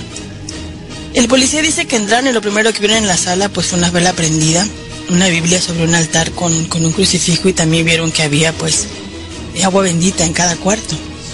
Y en el refrigerador dice que había un dibujo de niños pues con eh, Jesús en la cruz, un crucifijo, Sí. y detrás de él había algo parecido así como figuras demoníacas. Y eso les dio mucho terror. Wow. El aspecto de la casa era algo muy feo y eso les dio mucho terror, ¿no? Este policía Austin agrega que cuando él y su equipo bajaron a los, a los sótanos para ver si no había alguien ahí por ahí escondido o algo así, una voz en la radio eh, bufó la palabra hey, o sea, como que gritó hey, ¿ves las esas radios que tienen los policías? Oh, sí, sí, sí. se escuchó que dijeron hey y dice para después después de que dijeron hey les les dijeron salgan de aquí you are here le dijeron en inglés. Dicen que luego la comunicación de los radios se tornó muy confusa y después quedó así ocupada por lo que es la, la estática. No se escuchaba nada. Así que el policía Austin y sus colegas pues pese a lo que asustados que estaban pues tomaron numerosas fotografías de las figuras de todo lo que había en la casa. Y una de esas figuras, una de esas fotografías está en las redes sociales y en todas las televisiones, pas- todos los canales de televisión pasó, donde ves la, a la parte de la casa y en la parte de enfrente, en la ventana principal, se ve una como sombra blanca. Dicen que es un demonio que los estaba observando desde afuera. Sí. ¿Tú crees que eso puede pasar o no? Sí, definitivamente pues se han dado muchos casos, ¿no? No, no es el único en el caso este del portal, ¿no? Ah, eh, como el que nos estás platicando ahora. Yo estaba viendo hace unos días un video que ya había visto, había visto yo en otra ocasión de una casa donde están grabando y este ente que vive en esa casa es hasta descarado porque no sé si lo has visto, están en la cocina de la casa y están grabando. Ajá, ajá. Y él está sentada la niña haciendo la tarea y el padre está atrás de la niña en la, en la silla y, y el, el demonio la, la, la arrastra hacia atrás. Ajá. o el lente, no sé qué será. Y el papá la vuelve a hacer hacia enfrente y, y otra vez con todo y silla, la mueve hacia Sí, atrás la jala. y le, le empuja otra vez. La niña tranquila haciendo su tarea, o sea, al parecer este espíritu no les no era violento, no les hacía daño, pero hacía cosas así fuera de lo común, de lo que normalmente se ve, ¿no? Sí, se veía que movía platos, levantaba. Todo está grabado en video, ¿eh? Es un video casero que la misma familia ha tomado Ajá. porque pues no les creía, ¿no? No les creen. Es que no creen. Mira, lo mismo hizo con esto- estos, estos policías. Austin y sus, sus colegas. Perdón. Me salgo el dulcecito de la boca, tengo un poquito de tos. este, y ellos trataron de hacer lo mismo, ¿eh? Sacaron sus fotografías de los celulares, sus cámaras con los celulares, Sí. eh, teléfonos celulares, sacaron cámaras, todo eso. Tomaron fotografías al momento, las cuales después eh, se borraron. Y una de las pocas imágenes que quedaron pues posteriormente es la que está esta, lo que es el exterior de la casa, y se puede ver la silueta de esa supuesta figura demoníaca, ¿no? Ajá. que está detrás de una ventana. Además, uno de los policías también logró grabar uno de los extraños sonidos que se escuchaban cuando bajaban el sótano. Y se escucha claro cuando les dicen, hey, salgan de aquí. Y la voz no es muy grata. La Sí. voz es así como gruesa, como... Ca- cavernosa, ¿no? Como la típica Mm, voz cavernosa. demoníaca, ¿no? Que, Bueno, que de pronto se presenta. después de todo esto, salieron junto con los compañeros y todo eso y tuvieron que pues llamar a un padre. Más adelante les vamos a decir que padre, que se llama eh, Michael, se llama el padre Michael, que es uno de los miembros de, es el, el sacerdote ahí del lugar. Y le, le hicieron tres exorcismos a ellos.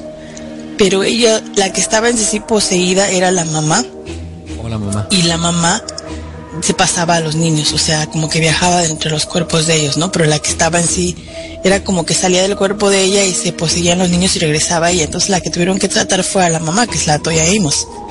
Sí. Entonces ella le hicieron tres, tres eh, exorcismos, el cual el padre también da una entrevista y dice lo que él vio, pues no era algo normal. Dice que él vio como también uno de los niños de repente se levitaba, sin hacer nada, de repente se ponía enojado Sí. Y se empezaba a levitar. Y aparte, testigos de otras, otras personas que fueron a esa casa cuando estaba pasando todo esto, gritos por la noche, rasguños, alaridos, ruidos de animales. Todo eso estuvieron pasando durante todo este tiempo. Muchos se preguntan, ¿y por qué no se movían? Bueno, porque apenas se habían movido recientemente y no tenían dinero para moverse a otra casa, ¿no? Sí. Para sacarlos de ese infierno en el que estaban, a la mujer la llevaron a una clínica a atenderla y a los hijos los, se los quitó el Estado para revisarlos y ponerlos bajo un Estado, bajo un psicólogo para tratarlos y todo eso, ¿no? Hicieron tres exorcismos, el cual ella quedó limpia y también la casa. Entonces la casa, después de eso ellos se mudaron y la casa estuvo vacía por mucho tiempo, pero uno de hace poco, un par de meses, el líder y protagonista del programa Ghost Adventure, ¿lo conoces? Sí, sí, correcto, sí. Bueno, él compró la casa por 35 mil dólares, que es una baratija. Claro, regalada, ¿no? Pero él la, le está pensando usar para su programa, porque dice que en verdad la casa tiene y alberga muchas cosas ahí que no, no son normales. Aunque los inquilinos recientes dicen que no han tenido mucho, mucha actividad, pero siguen pasando sucesos. Entonces es uno de los, de las, de los casos que están eh, con reporte, con más de 80 hojas, reportando los fenómenos que pasaron en ese momento de los policías, del padre, de los psiquiatras, de las trabajadoras sociales y de las familiares alrededor que veían todo este tipo de cosas que pasaban en esa casa. ¿Cómo ves? Sí, pues bueno, ha- hay otras casas en los Estados Unidos que también tienen este mucho movimiento paranormal. Ah, no recuerdo el nombre de una de ellas, pero hay un yo vi un documental en una ocasión que también presentaba movimientos paranormales increíbles, no fuera de lo común. Esta casa aparentemente en la parte de abajo, en lo que es el basement o el sótano, ahí era, bueno, esta casa era una casa donde maquillan los cadáveres. Donde llevas tú los cadáveres Ajá, para que los los maquillen. maquillan. Y en la parte de abajo de la casa, incluso. Un el funeral home. Sí, sí, exactamente. Eh, la parte de abajo tenían todavía una, hasta una plancha había, había una plancha con ruedas. Estamos hablando de una plancha donde pones a los muertos, ¿no? Ajá. Había botiquines y todo eso. Cuando esta familia se, se mudó para allá, pues no le ya, no- incluso a los hijos se les hizo algo muy atractivo, ¿no? Ten- ellos tenían dos hijos adolescentes y una niña pequeña. Se hizo muy atractivo el lugar y ya ves cómo son los jóvenes, ¿no? Que no les da miedo nada. Y, Sí, y uno de ellos se acostó en la plancha incluso y, y, este hicieron ahí su cuarto en el basement ellos. Pero empezaron a pasar cosas terribles en el lugar. Al grado tal que eh, inmediatamente la iglesia, la localidad y el arzobispado de ese sitio optó por mandar un sacerdote para que verificara los, eh, lo que estaba sucediendo. Este se, se apoyó en unas personas que se dedican precisamente a lo que tú dices, cuestiones paranormales. Pusieron cámaras y todo para registrar todo lo que pasaba. Lo que me llama la atención, mucho la atención ese día, el sacerdote llegó a... Después de muchos experimentos, el hijo trató de matar a la familia completa. Tuvieron ¿En que llevárselo. Sí, el, el hijo estuvo en un lugar psiquiátrico porque él, él- él dijo que él- había una voz, una persona barbada, un hombre de traje con barba, que le decía que matara a toda su familia y él estaba tratando de hacerlo, estaba planeando el día para hacerlo. Eh, los agredió físicamente a todos ellos, eh, trató de matar al, al papá, él no el muchacho, sino el demonio. Trató de matar al papá, este, él se fue a trabajar, él trabajaba en una com- compañía de construcción, tenía él tenía un, como una especie de caseta donde estaba normalmente eh, ahí él en, en el lugar. Eh, en esa Ajá. caseta él estacionó la camioneta a unos 10 metros de donde él iba a trabajar esa noche y dice que andaba revisando otras cosas. Entonces dice que escuchó que sonó el teléfono de la caseta. Cuando él fue a contestar el teléfono que se metió a la caseta el vehículo se encendió solo y se fue sobre la caseta. Cuando él contestó el teléfono no escuchó nada más que un, como un sonido raro, ¿no? El teléfono. Ajá. Y en eso la, la, la- la camioneta impactó la caseta y lastimándolo, pero no lo mató. Y no estaba en la casa, estamos hablando que estaba lejos de ahí. Otra Ajá. cosa que pasó fue esto del muchacho, trató de... Eran tantas las cosas paranormales que, Pasó. que el, el padre este fue. Entonces él empezó a bendecir la casa, empezaron a ocurrir cosas terribles, pero lo que más me llama la atención, cuando él estaba bendiciendo la casa, de la parte de la espalda, la parte baja de la espalda, empezó a salir algo, como una bola, en su, en su misma espalda. Una bola y le crecía, le crecía, como si una persona estuviera saliendo dentro de él.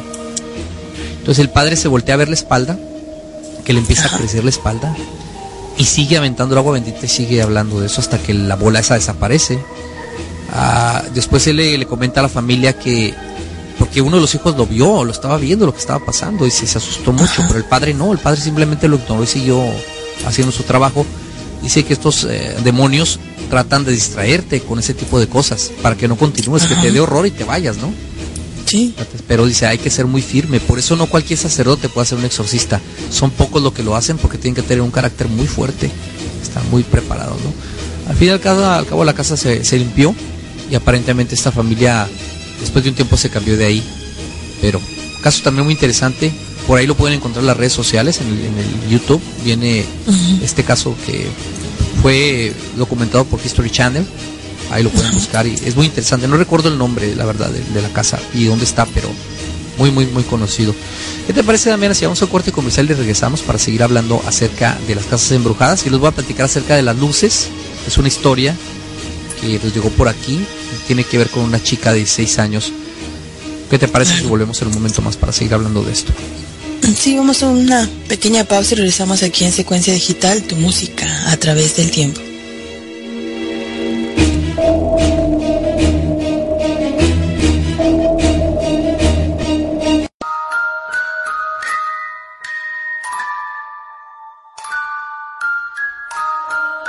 Estás escuchando relatos y leyendas urbanas. El lado oscuro que todos tenemos.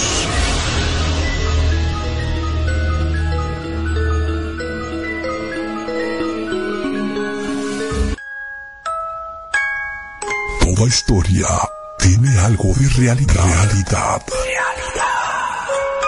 Toda historia tiene algo de mito. Lo que no es discutible es que algunas de ellas nos erizan la piel y nos dejan la sangre helada.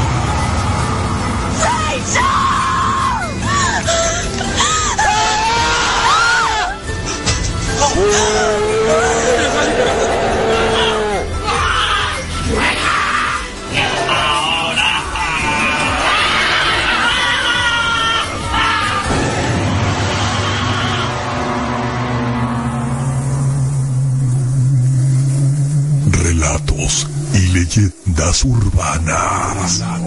y leyendas urbanas. Un viaje al mundo de lo sobrenatural y todo lo referente a los casos paranormales. En la voz de los expertos, relatos y leyendas urbanas, bajo la conducción de Damiana Ojara. Todos los viernes de 6 a 8 de la noche, con repetición los lunes de 12 a 2 de la mañana. Todos tenemos un lado oscuro. ¿Cuál es el tuyo?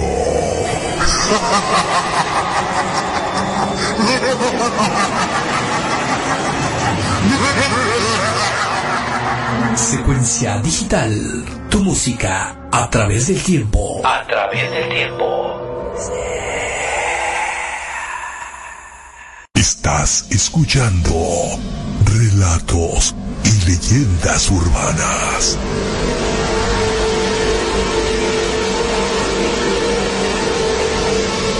El lado oscuro que todos tenemos.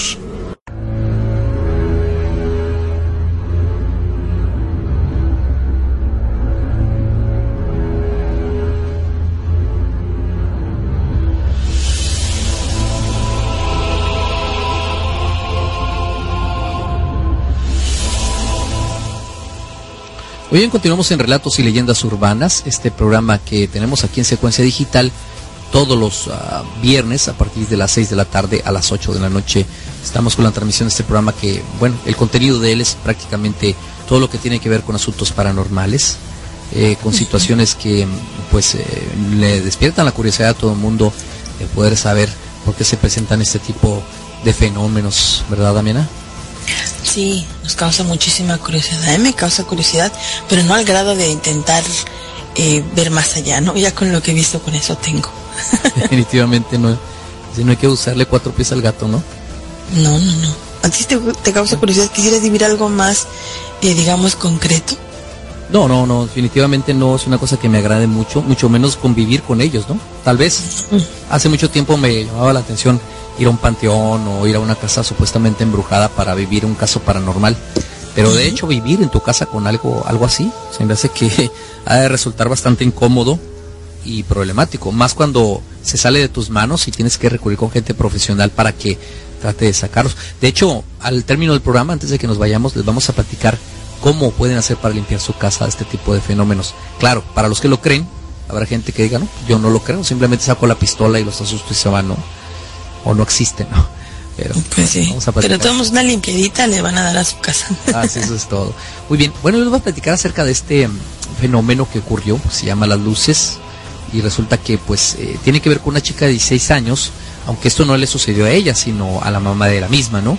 Fíjate que esta española que emigró de Alemania para buscarse la vida, teniendo que alquilar una casa con su joven esposo que apenas tenía algunas comodidades. Estamos hablando de la mamá de esta chica, ¿no? Eso sí, lo curioso es que tenía visitantes misteriosos. Al principio eran simplemente sonidos, rasguños en la almohada que mantenía abrazada mientras trataba de descansar después de tantas horas de trabajo, ¿no?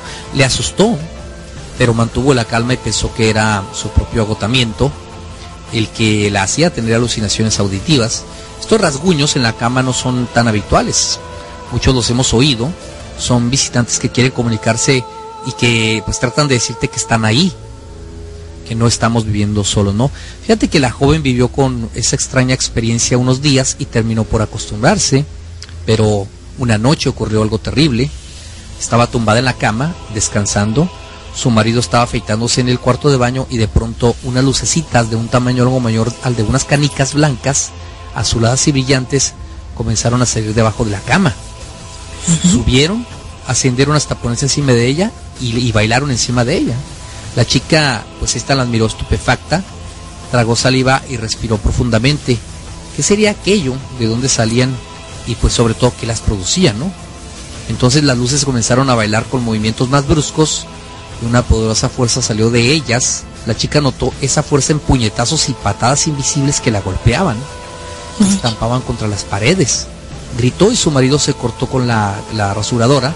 Cuando él iba a salir, la puerta del cuarto de baño se cerró de golpe. Esta joven española inmigrante sufrió una verdadera paliza que la dejó destrozada y no pudo hacer una denuncia porque en qué comisaría de policía iban a escuchar semejante historia sin echarse a reír. No volvió a ocurrirle porque volvió a España entre lágrimas y terrores.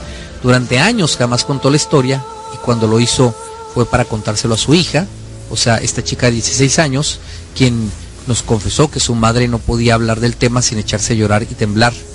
Pues es que no es para él, ¿no? ¿Tú te imaginas? No, es que sí. Esas cosas, es lo que te digo, que muchos piensan que los demonios o estas cosas no te van a hacer daño, pero ve, hay muchas personas que sufren araños o moretones o golpes y no saben ni quién se las está dando, ¿no? Normalmente, pues cuando hay ese tipo de ataques, piensa que es violencia doméstica y si vas y lo haces a, a la policía diciendo, es que alguien me atacó, ¿quién? No lo vi. Mm, Pero entonces, ¿quién fue, no? Normalmente van a echar la culpa al marido. Sí, casi siempre la que le está policía... encubriendo y es meterse en problemas con la policía. Entonces, por lo mismo, no van, se quedan callados. Sí, efectivamente, tratan de, de, de ocultar esas situaciones y no contarlas, porque pues, como dices tú, a lo mejor hasta el, el, el, eh, el mismo, la misma policía va a pensar que él fue el que la agredió, ¿no? En un momento dado. Sí, lo ven más, la policía ahora sí que lo ve desde un punto de vista de un plano real, ¿no? Ellos no se van a poner a pensar que fue, que fue este, eh, una situación paranormal, definitivamente. Pero no son, son muchos los casos, Damiana, donde no solamente hay apariciones, sino que también hay agresiones físicas, ¿eh? Claro, sí, sí, de que los hay, los hay. Pero muchos no los cuentan, simplemente se quedan callados. Ya cuando ven a alguien, tienen la confianza de que alguien está o les da, les otorga esa, el privilegio de la duda, ¿no? De saber si sí o si no, es cuando de repente se sueltan y lo dicen. Y a veces el que alguien se burle o se mofe de estas cosas es como que lastiman la confianza que dieron en ellos, ¿no? Entonces lo vuelven a callar. No lo vuelven a decir. Y esos casos son muchísimas personas que se quedan calladas y que no están documentados. Aquellas que son un poco más valientes, ¿no? Lo dicen. Pero también ha sido, han sido, pues, eh, ¿cómo se dice? De alguna manera han sido burladas, ¿no? Porque la gente no les cree.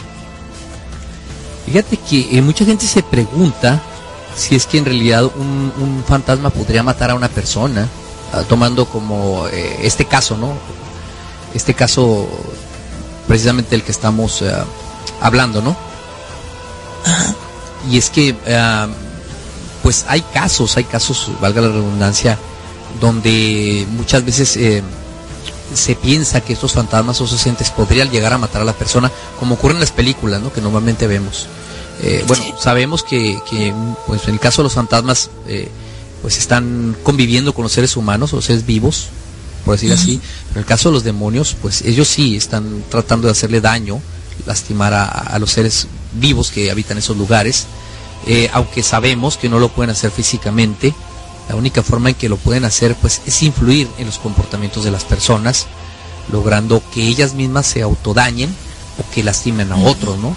Incluso sí podrían llegar a matarlos en el caso de que Sí. esta posesión, en el caso de una posesión de una persona, eh, fuera tal, al grado tal que pues afectaran sus eh, signos vitales, al grado de tener un infarto, como ya ha ocurrido en algunos eh, exorcismos, han muerto las personas al tratar de exorcizarlas por no hacerlo de una manera adecuada y también con la ayuda médica, ¿no? A veces se requiere de que estén presentes por ahí algún Sí. enfermero o algún médico. auxilios. Sí. Fíjate que le preguntaron a uno de los investigadores de, de estos fenómenos si los eh, fantasmas pueden mutilar o incluso hasta matar. Él responde que a esta pregunta que pues, absolutamente no, al menos no de manera física. Las películas, y, los libros cuentan historias de fantasmas cuyo único propósito parece ser hacer daño a los vivos. Muchas personas creen que los fantasmas dan miedo. 90% de las historias contadas acerca de fantasmas refuerzan esta creencia. Esto es ideal para propósitos de entretenimiento, pero no es la realidad. Hay un solo caso registrado en la historia de Estados Unidos donde un fantasma le hizo daño a los vivos. Esta fue la bruja de Bell en Adams, Tennessee. Eh, las historias abundan en la red acerca de este incidente, así que pues él nos va a contar y describe brevemente lo que sucedió ahí. Resulta que John Bell se trasladó con su familia a Red River, Tennessee, más tarde llamado Adams, este lugar, a principios de 1980. Después, ah, perdón, de 1800. Después de un incidente en el que John Bell disparó a un animal no identificado, o sea, esta extraña actividad comenzó a afectar la familia Bell. La entidad femenina involucrada se escuchó sobre una base regular recitando versículos de la Biblia de todo. Desde para hacer amenazas, se dice que hubo más de 10, de 100 testigos que presenciaron esta actividad. Estamos hablando que una entidad femenina se les presentaba y recitaba la Biblia, pero de una manera muy extraña, ¿no? Ajá. Eh, incluso uno de estos testigos era Andrew Jackson, el futuro presidente de los Estados Unidos. Estamos hablando de una persona que de una evidencia real, ¿no? Esta entidad femenina atormentaba a toda la familia, pero se centró más en John Bell y su hija Betsy. La entidad golpeaba y arañaba a Betsy. Un vecino que se quedó con la familia Bell también fue sujeto a este abuso físico. Esta entidad femenina literalmente llevó a John Bell a beber un líquido envenenado. Más tarde la entidad admitió la intoxicación de John. Las personas que asistieron al funeral de John podían oír la entidad riendo mientras su ataúd se bajaba a la tierra. Fíjate qué terrorífico. El Sí. caso Hicieron, hicieron una película de esa que se llama The Haunting, The American Haunting, Sí. y es el único caso que es este, que está, pues como dices tú, que llevó a la muerte de una, de una persona, ¿no? Aunque en la película le dan un matiz totalmente diferente, sí. pero sí, es el único caso que se puede decir. que se llevó una tragedia así. Sí, normalmente este, ha habido casos en donde los investigadores y otros han sido arañados por las entidades, como nos platicaba nuestro amigo Eric Lara Pasos, de evidencia paranormal, que a él lo han llegado a arañar, ¿eh? Pero pues Sí. eh, esos son casos raros. eh, eh, no estamos diciendo que las entidades no hacen contacto físico con los vivos, si- sino que varios colegas de esta persona han sido tocados por los fantasmas, rayados, etcétera, pero este contacto no los ha perjudicado de una manera fuerte, ¿no? Sí, no. Aparte de que es muy respetuoso, él siempre dice que la gente debe tener cuidado cuando entran y porque ellos son los que están invadiendo, para ellos son los que están invadiendo sus territorios, no su tranquilidad o lo que ellos están. Él es muy respetuoso, eh, lo hemos visto en sus investigaciones, cuando él pregunta, reciben respuesta inmediatamente. Cuando él pregunta algo, lo hace de manera tranquila y respetuosa y cuando él les dice si quieres que ya nos vayamos, este, dinos algo, ¿no? Y normalmente les con- le contestan de regreso, vete de aquí o déjanos en paz. Es cuando él dice, ya no, no quieren que estemos aquí, se va, respeta. Pero hay personas que los retan, Oh, sí, sí, sí. que entran porque creen que espantándolos, creen que retándolos se van a presentar de una manera más eh, violenta, ¿no? Más, eh, pues sí, violenta. Sí, Y sí manera- lo han hecho, pero no han tenido una, no los han lastimado, al menos no los han lastimado, aunque sí han sentido un drenaje de energía, ¿eh? Eric también lo ha dicho, de repente siente un drenaje de energía tremendo. Sí, eh, recuerden que estas entidades, eh, muchas de estas entidades, eh, y hablemos específicamente de los demonios, se alimentan del, del temor de la, de la violencia, de ese tipo de emociones que los seres humanos expedimos, de ellos se alimentan, ¿eh? Entonces, obviamente se van a hacer más fuertes eh, las presencias cuando ocurren ese tipo de fenómenos de, de reto, de, de violencia, de agresión. Eh, normalmente así sucede. Ah, vamos a un corte comercial, regresamos nuevamente para seguir hablando acerca de las casas embrujadas y precisamente les vamos a platicar, según lo que investigamos, cómo limpiar espiritualmente tu casa de perturbaciones psíquicas.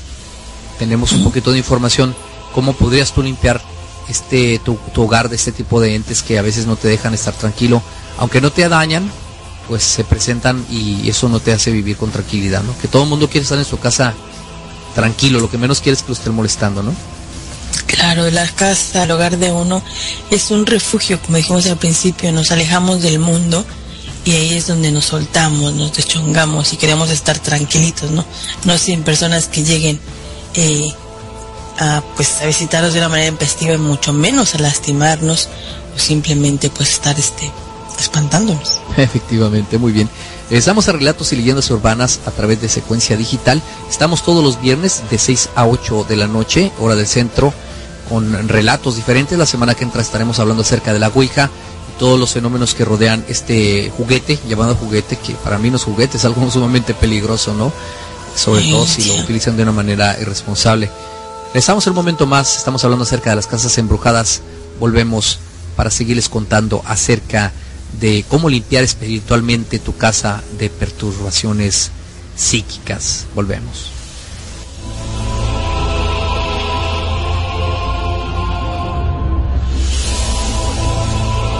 Estás escuchando relatos y leyendas urbanas.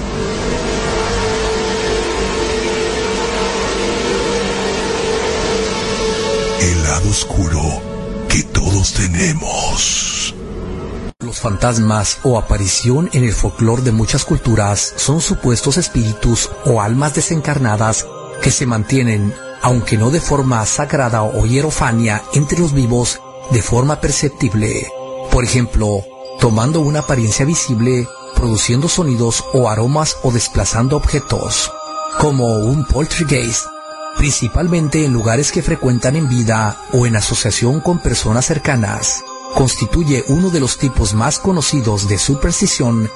Quienes dicen haberlos visto los describen como siluetas o sombras monócromas por lo general oscuras o blanquecinas, más bien difuminadas, nebulosas o antropomórficas, de carácter inmaterial y transparentes que flotan y pueden no estar completas o no tener rasgos definidos ni rostro, pero también y más raramente aparecen opacos, de cuerpo entero y con apariencia humana normal.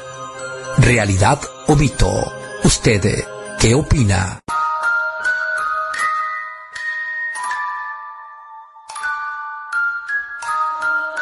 Estás escuchando relatos y leyendas urbanas. El lado oscuro que todos tenemos.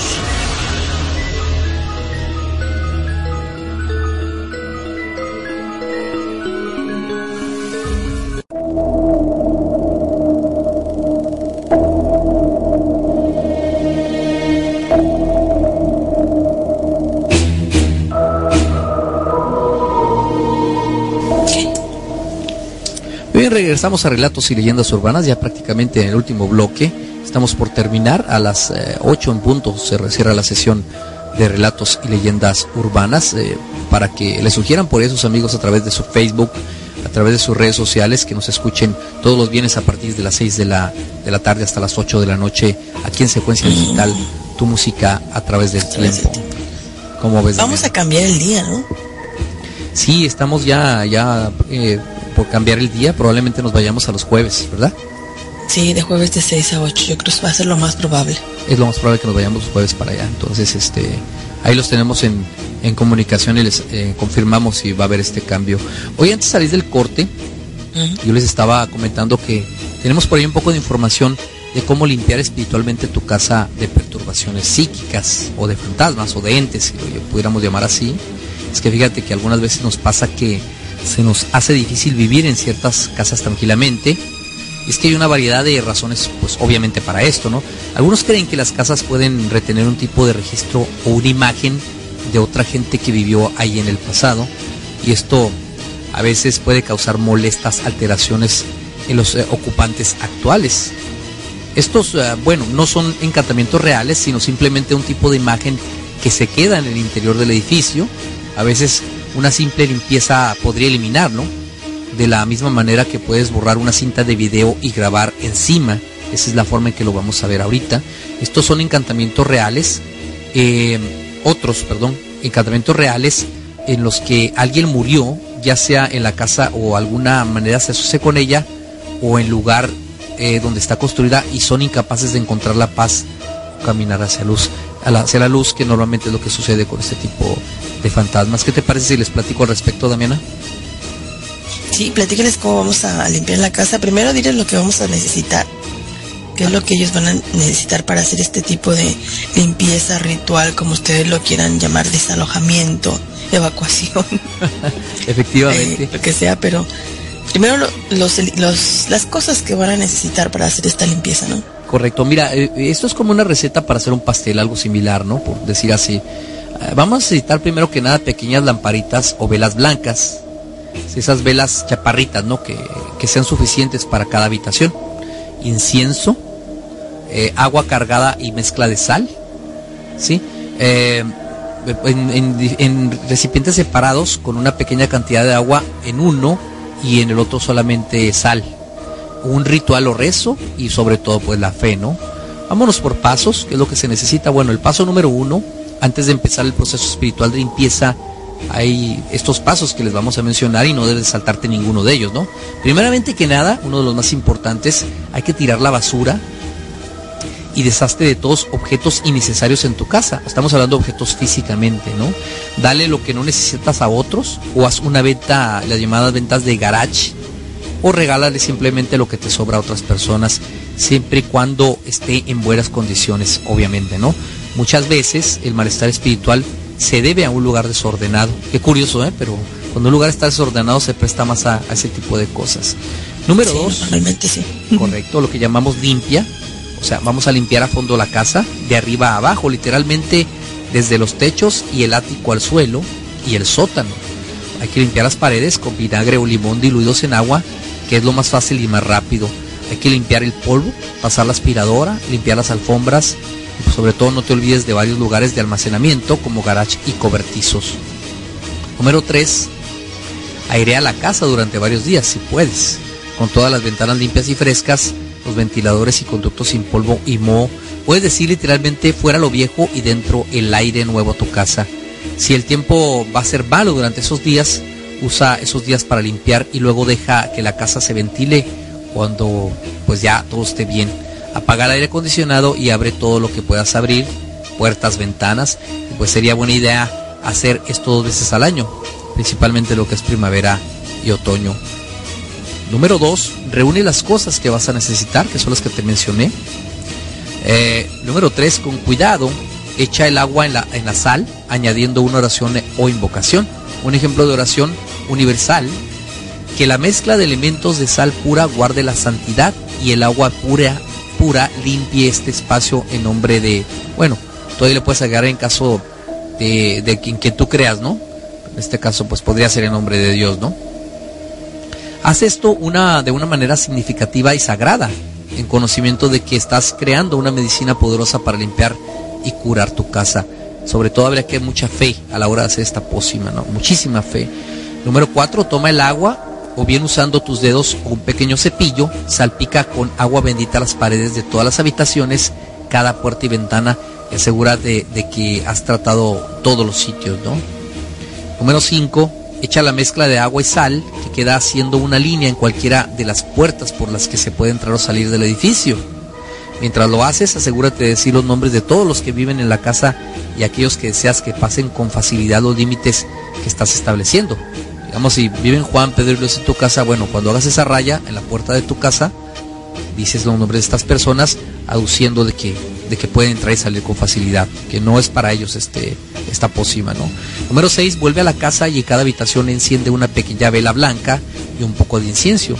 Deja que ambos se consuman del todo. Número 7, pon un ramo de flores frescas en la habitación principal de la casa. Ah, limpia siempre con flores frescas, aceites esenciales o incienso después de una discusión en la casa. Eso es muy importante. Cuando hay una discusión, limpiar con flores todo esto, ¿no? Ahora, si sientes algo que es muy negativo o te asusta de alguna manera, es mejor que llames a alguien que sepa hacer exorcismos porque es lo que necesitas hacer. Este también el caso de muchas veces cuando una casa se construye en un cementerio antiguo donde los espíritus están molestos y trastornados. Ah, ya como último, como una advertencia, pues te puedo decir que puede que algunos espíritus de tu casa no quieran irse. Por ejemplo, se han mostrado en algunas ocasiones que los espíritus persistentes limpian el agua cuando entra en una residencia alimentándose de las toxinas en el agua a medida que entra a la casa. Esto se mostró como un ejemplo en particular donde una familia murió solo después de eliminar al fantasma. Asegúrate de saber que estos efectos están teniendo eh, los espíritus en su entorno antes, antes de actuar. Prácticamente eso sería también lo que habría que hacer para poder Claro. este, limpiar tu casa. Limpiar la casa. tipo de- Mucha fe, ¿no? Mucha paso. fe el hacer esto, ¿no? Decir que esto va a funcionar, que esto te va a traer buenas vibras. Más que nada es una, una mm, mezcla de una limpia para limpiar todo aquello, las energías. Dicen que tener cosas vivas en tu casa como plantas, flores y alimentos que vengan de la tierra eh, ayuda a observar la mala energía. Eso es correcto, tienes toda la razón. es, importante tener cosas vivas, cosas muy alegres en tu casa para limpiar esta energía negativa. Prácticamente estamos terminando esta emisión de relatos y leyendas urbanas. Eh, no sé si quieras agregar algo más a mí. Pues prácticamente solamente avisarles eh, pues que vamos a estar aquí de 6 a 8 de la noche, ya los jueves, ya creo que ya es algo oficial, los días jueves. Sí, sí, correcto. Y en cambio nuestra agenda laboral, entonces tenemos que cambiar de día pues acoplándonos a ese horario, los días jueves de 6 a 8 de la noche. Y tema libre lo haríamos pues de 8 a 10 de la noche. Eso es correcto. Muy bien.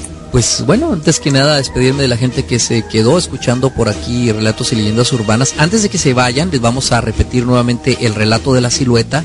Este relato que es producido totalmente aquí en secuencia digital. Eh, nuestra señorita escritora, Damiana Ojara, que es la que se encarga de todo tiene que ver con el guion de la, del relato. Y bueno, el apoyo que nos brinda siempre por ahí el tremendo Gabriel Pérez, el super vago de la que buena 1510 AM, es el que graba, narra el, relato. Y bueno, pues, los demás que colaboran, ¿no? Janio Diosa, Wicca, toda la gente que nos ayuda a grabar la, leyenda para que ustedes puedan disfrutarla a través de este programa. Hacemos una parte, hacemos una recolección de voces y las voces que queden pues mejor grabaditas son las que usamos, ¿no? Y después de la leyenda, pues miren lo que son los bloopers para que vean que es una producción original de secuencia digital con la producción y edición del señor Rubén Pérez. Así que quédense hasta el final. Si les tuvieron un poquito de miedo y un poquito como seriecitos, pues por lo menos que se vayan riendo, ¿no? Sí, eso es los bloopers que están basados precisamente en cuando estamos tratando de grabar la, la leyenda, pues se dan cosas graciosas, ¿no? Muy bien, pues nos retiramos, Damiana. Gracias nuevamente por la oportunidad de estar aquí contigo. No, igualmente, gracias a ti. Disculpe, de verdad la voz me están diciendo que me escucho horrible y fatal. Me están diciendo por acá en el Facebook. Bueno, ando un poco mal de la garganta y la tos a veces es un poquito insistente, ¿verdad? Pero se hace con todo cariño, con todo amor y con toda entrega para ustedes, para que se informen y pues la pasen un ratito agradable, ¿no? Efectivamente. Pues muchísimas gracias de nuevo. Entonces eh, los dejamos con el relato y posteriormente los bloopers. Les advierto, los bloopers tienen de pronto palabras ahí un poco fuertes, pero es con la intención de que se diviertan, ¿no? Nos vemos entonces la semana que entra ya a partir del jueves, después de las 6 de la tarde, hora del centro, de 6 a 8. Buenas noches, Damiana. Buenas noches, Rubén.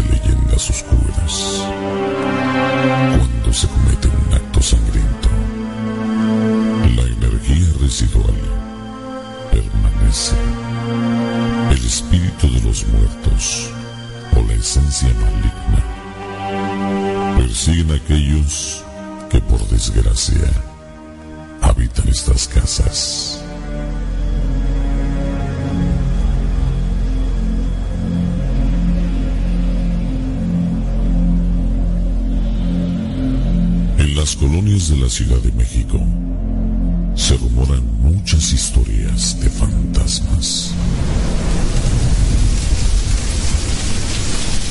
Las casas antiguas son las de mayor actividad. Doña Lupita, una anciana de avanzada edad, su hija Vicky, la cual estaba al cuidado de ella, Andrés,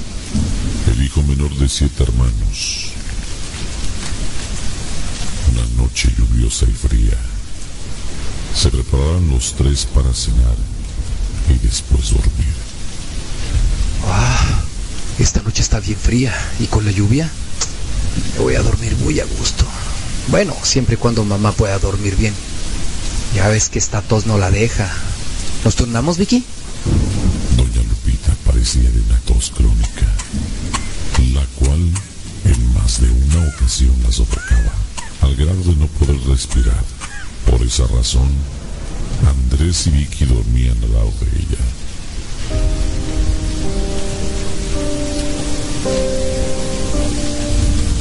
La noche se fue adentrando y los tres quedaron profundamente dormidos.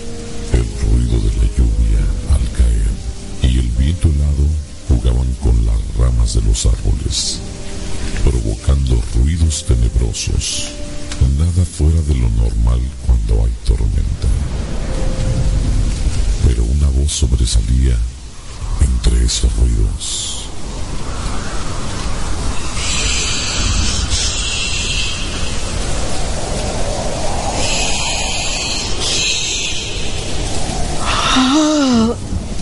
Ya voy, mamá. Qué frío está haciendo y esa lluvia que no para. Ay, ese Andrés debe de estar bien dormido.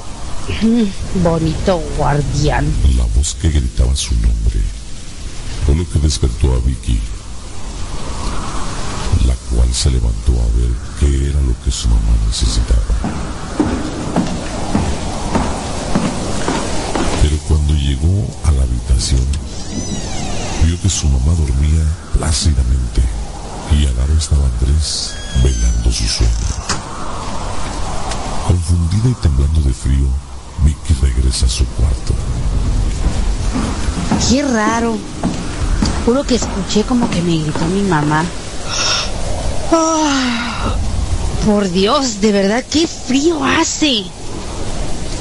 Vicky vuelve a dormir, pero no pasa mucho tiempo su nombre.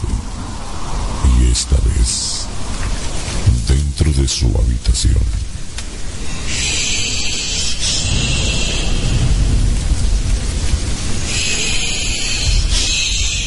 Espantada y algo preocupada, se levanta y corre a ver si su mamá está bien. Pero su mamá sigue profundamente dormida. Pero esta vez Andrés no está a su lado. Vicky sale a buscarlo, pensando que él fue el que la llamó. Al encontrarlo dentro de la casa, sale a buscarlo afuera.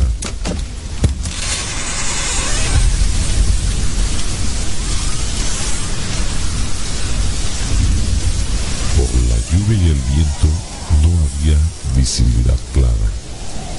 Ella regresa a la casa angustiada y con temor vuelve a la recámara de su mamá. ¿Y cuál va siendo su sorpresa? Andrés estaba ahí, seguía dormido. Andrés, Andrés, despierta. ¿Dónde estabas, eh? Andrés, despierta. No estés jugando así. Andrés despierta exaltado. ¿Eh? ¿Qué pasa? Déjame dormir. Mamá duerme bien. ¿Qué te pasa? Son las 3 de la mañana, Vicky. Vete a dormir ya. ¿Dónde te metiste? Te vine a buscar y no estabas, ¿eh? Escuché que mamá gritó, ya van dos veces. ¿No escuchaste? Estás loca. Ya cállate, que ahora sí la vas a despertar. Y yo no me he movido de aquí. Vete a dormir. Si pasa algo yo estoy aquí. Yo te llamo, pero ya, ya vete, déjame dormir. Vicky muy confundida sale del cuarto, pero al salir, fondo del pasillo ve una silueta de una mujer pálida. Tambaleándose de un lado hacia otro. Ella se queda pasmada. Sin poder moverse, aquella silueta de mujer se va acercando a ella flotando, llamando por su nombre.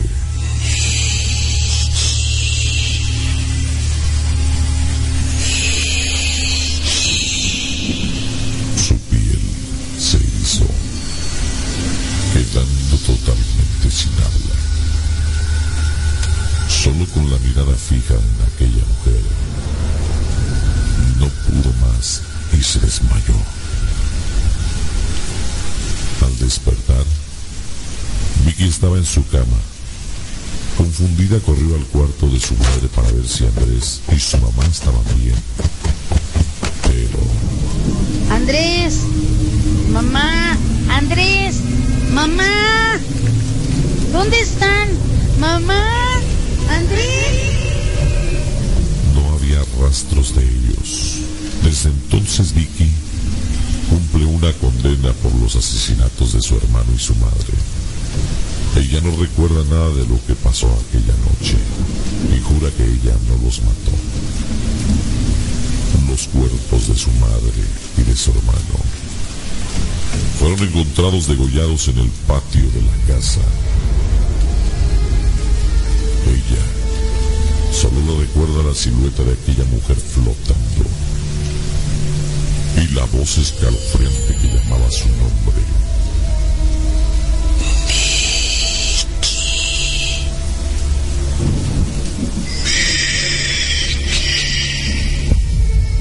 Relatos y leyendas urbanas. Se oye como se oye bien raro. tú. Eh, Es que está en el baño, mira. Pame, Ahí vengo. Voy a mirar. ¿ves? Ahí te ¿De qué se trataría más o menos esto? Se trata de que, por ejemplo, en la parte donde dice, oh, mi mamá desapareció, te tienes que quitar la ropa y ponerle la huecan. Sí, Ay, sí, mira. sí, está loco, sí, güey. Ah, qué chingón. Dale, Gabriel. Cinco, cuatro. Sácalos a pasear, güey. Dos, uno. La de los gallos soy yo, tú, dale. Mira, el otro día, Gabriel, el otro día Gabriel hizo así, eh, eh, eh, y lo hizo, dijo, y lo ve así en la mano, dice, oye, platique con mi gallo. Ah, ya voy, mamá. Qué frío está haciendo. Y esa lluvia que no para. Ese Andrés debe estar bien dormido. Bonito guardián. Pinche huevón. Pero deja de estarte rascándote los huehuichos, güey, ponte, muévete, Andrés. Se parece a Gabriel. Pero una voz sobresalía entre esos ruidos. Vicky. Ah, Parece como un orgasmo, güey. Sí, güey, ¿para qué se mete, güey? Es que me citó, güey, conejo. Oh, dije, oh, yeah, my God. Oh, dije, you nasty. es que me agarraron ganosa, carajo. Sí. Sí. Luego, ¿por qué la- las viejas se quedan sin las huellas digitales, eh? ¿Por qué? A ver, ¿por qué? Oiga, señorita directora, a ver cuándo escribe una, eh, así, una historia así cachondona, así, para actuarla. ¿eh? Vamos a, a grabar una de fantasma. Simón, ¿eh? fantasma, el fantasma calenturiento. Pero cuando ella llegó a su habitación, vio que su mamá dormía plácidamente. Se le salió un gas, güey. Señora, güey. Se le salió un pedazo. la- Ronca cuata. Simón. Roncar cuatro. Och, Se pasa de azteca, güey. Ya, güey. ¿Qué va a pensar este Trisha, güey? ¿Que estamos jugando? No, le pasan de aztecas, ya. Vio que su mamá dormía plácidamente. Y al lado estaba Andrés, velando su sueño. Con una pinche caguama en los brazos, dormido el vato. Pedote. Que se calle la boca. Oh, pidió, güey. Pero no pasa mucho tiempo cuando escucha su nombre. Y esta vez dentro de su habitación. Vicky, ya se me llenó el pañal. No. y corre a ver si su mamá está bien. Pero su mamá sigue profundamente dormida. Madre santa, ¿qué es eso? Parece pinche camión de que va de bajada en cuarta, güey. Parece un ferrocarril. Andrés, Andrés. Pésame los pies. Ay, no mames. Andrés, despierta. No estés jugando así. ¿Qué pedo, eh? ¿Qué? ¿Quién fue? Yo no fui. Me caí, esta no es mi vieja. Me Ay, caí no, este- o quién se cayó, ¿eh? Yo sé por qué se trompezó. Lo que pasa es que el, el- este, el Andrés se había guacareado, güey, cuando estuvo chupando ahí enseguida a su mamá. Con la guacarea se cayó. Mierda, y el güey. ¿Eh? Ya me perdí. Sigue, no sigue. Vicky muy confundida. Hasta, vete hasta mero abajo y de abajo regresa. En donde dice dos veces Vicky y luego narrador, ahí te quedaste. Sí, cierto, Gabriel. Mira, mira, Gabriel. Vete a... Vamos a ver. Andrés, mamá, mamá, mamá. ¡Oh, mamá! ¡Estoy enamorado! ¡Ah! No mames. Esto fue todo por hoy en Relatos y Leyendas Urbanas. Los esperamos el próximo viernes para seguir elucumbrando todos los casos sobrenaturales y las historias de terror que nos ponen la carne de gallina. Relatos y leyendas urbanas. Una producción Secuencia Digital 2014.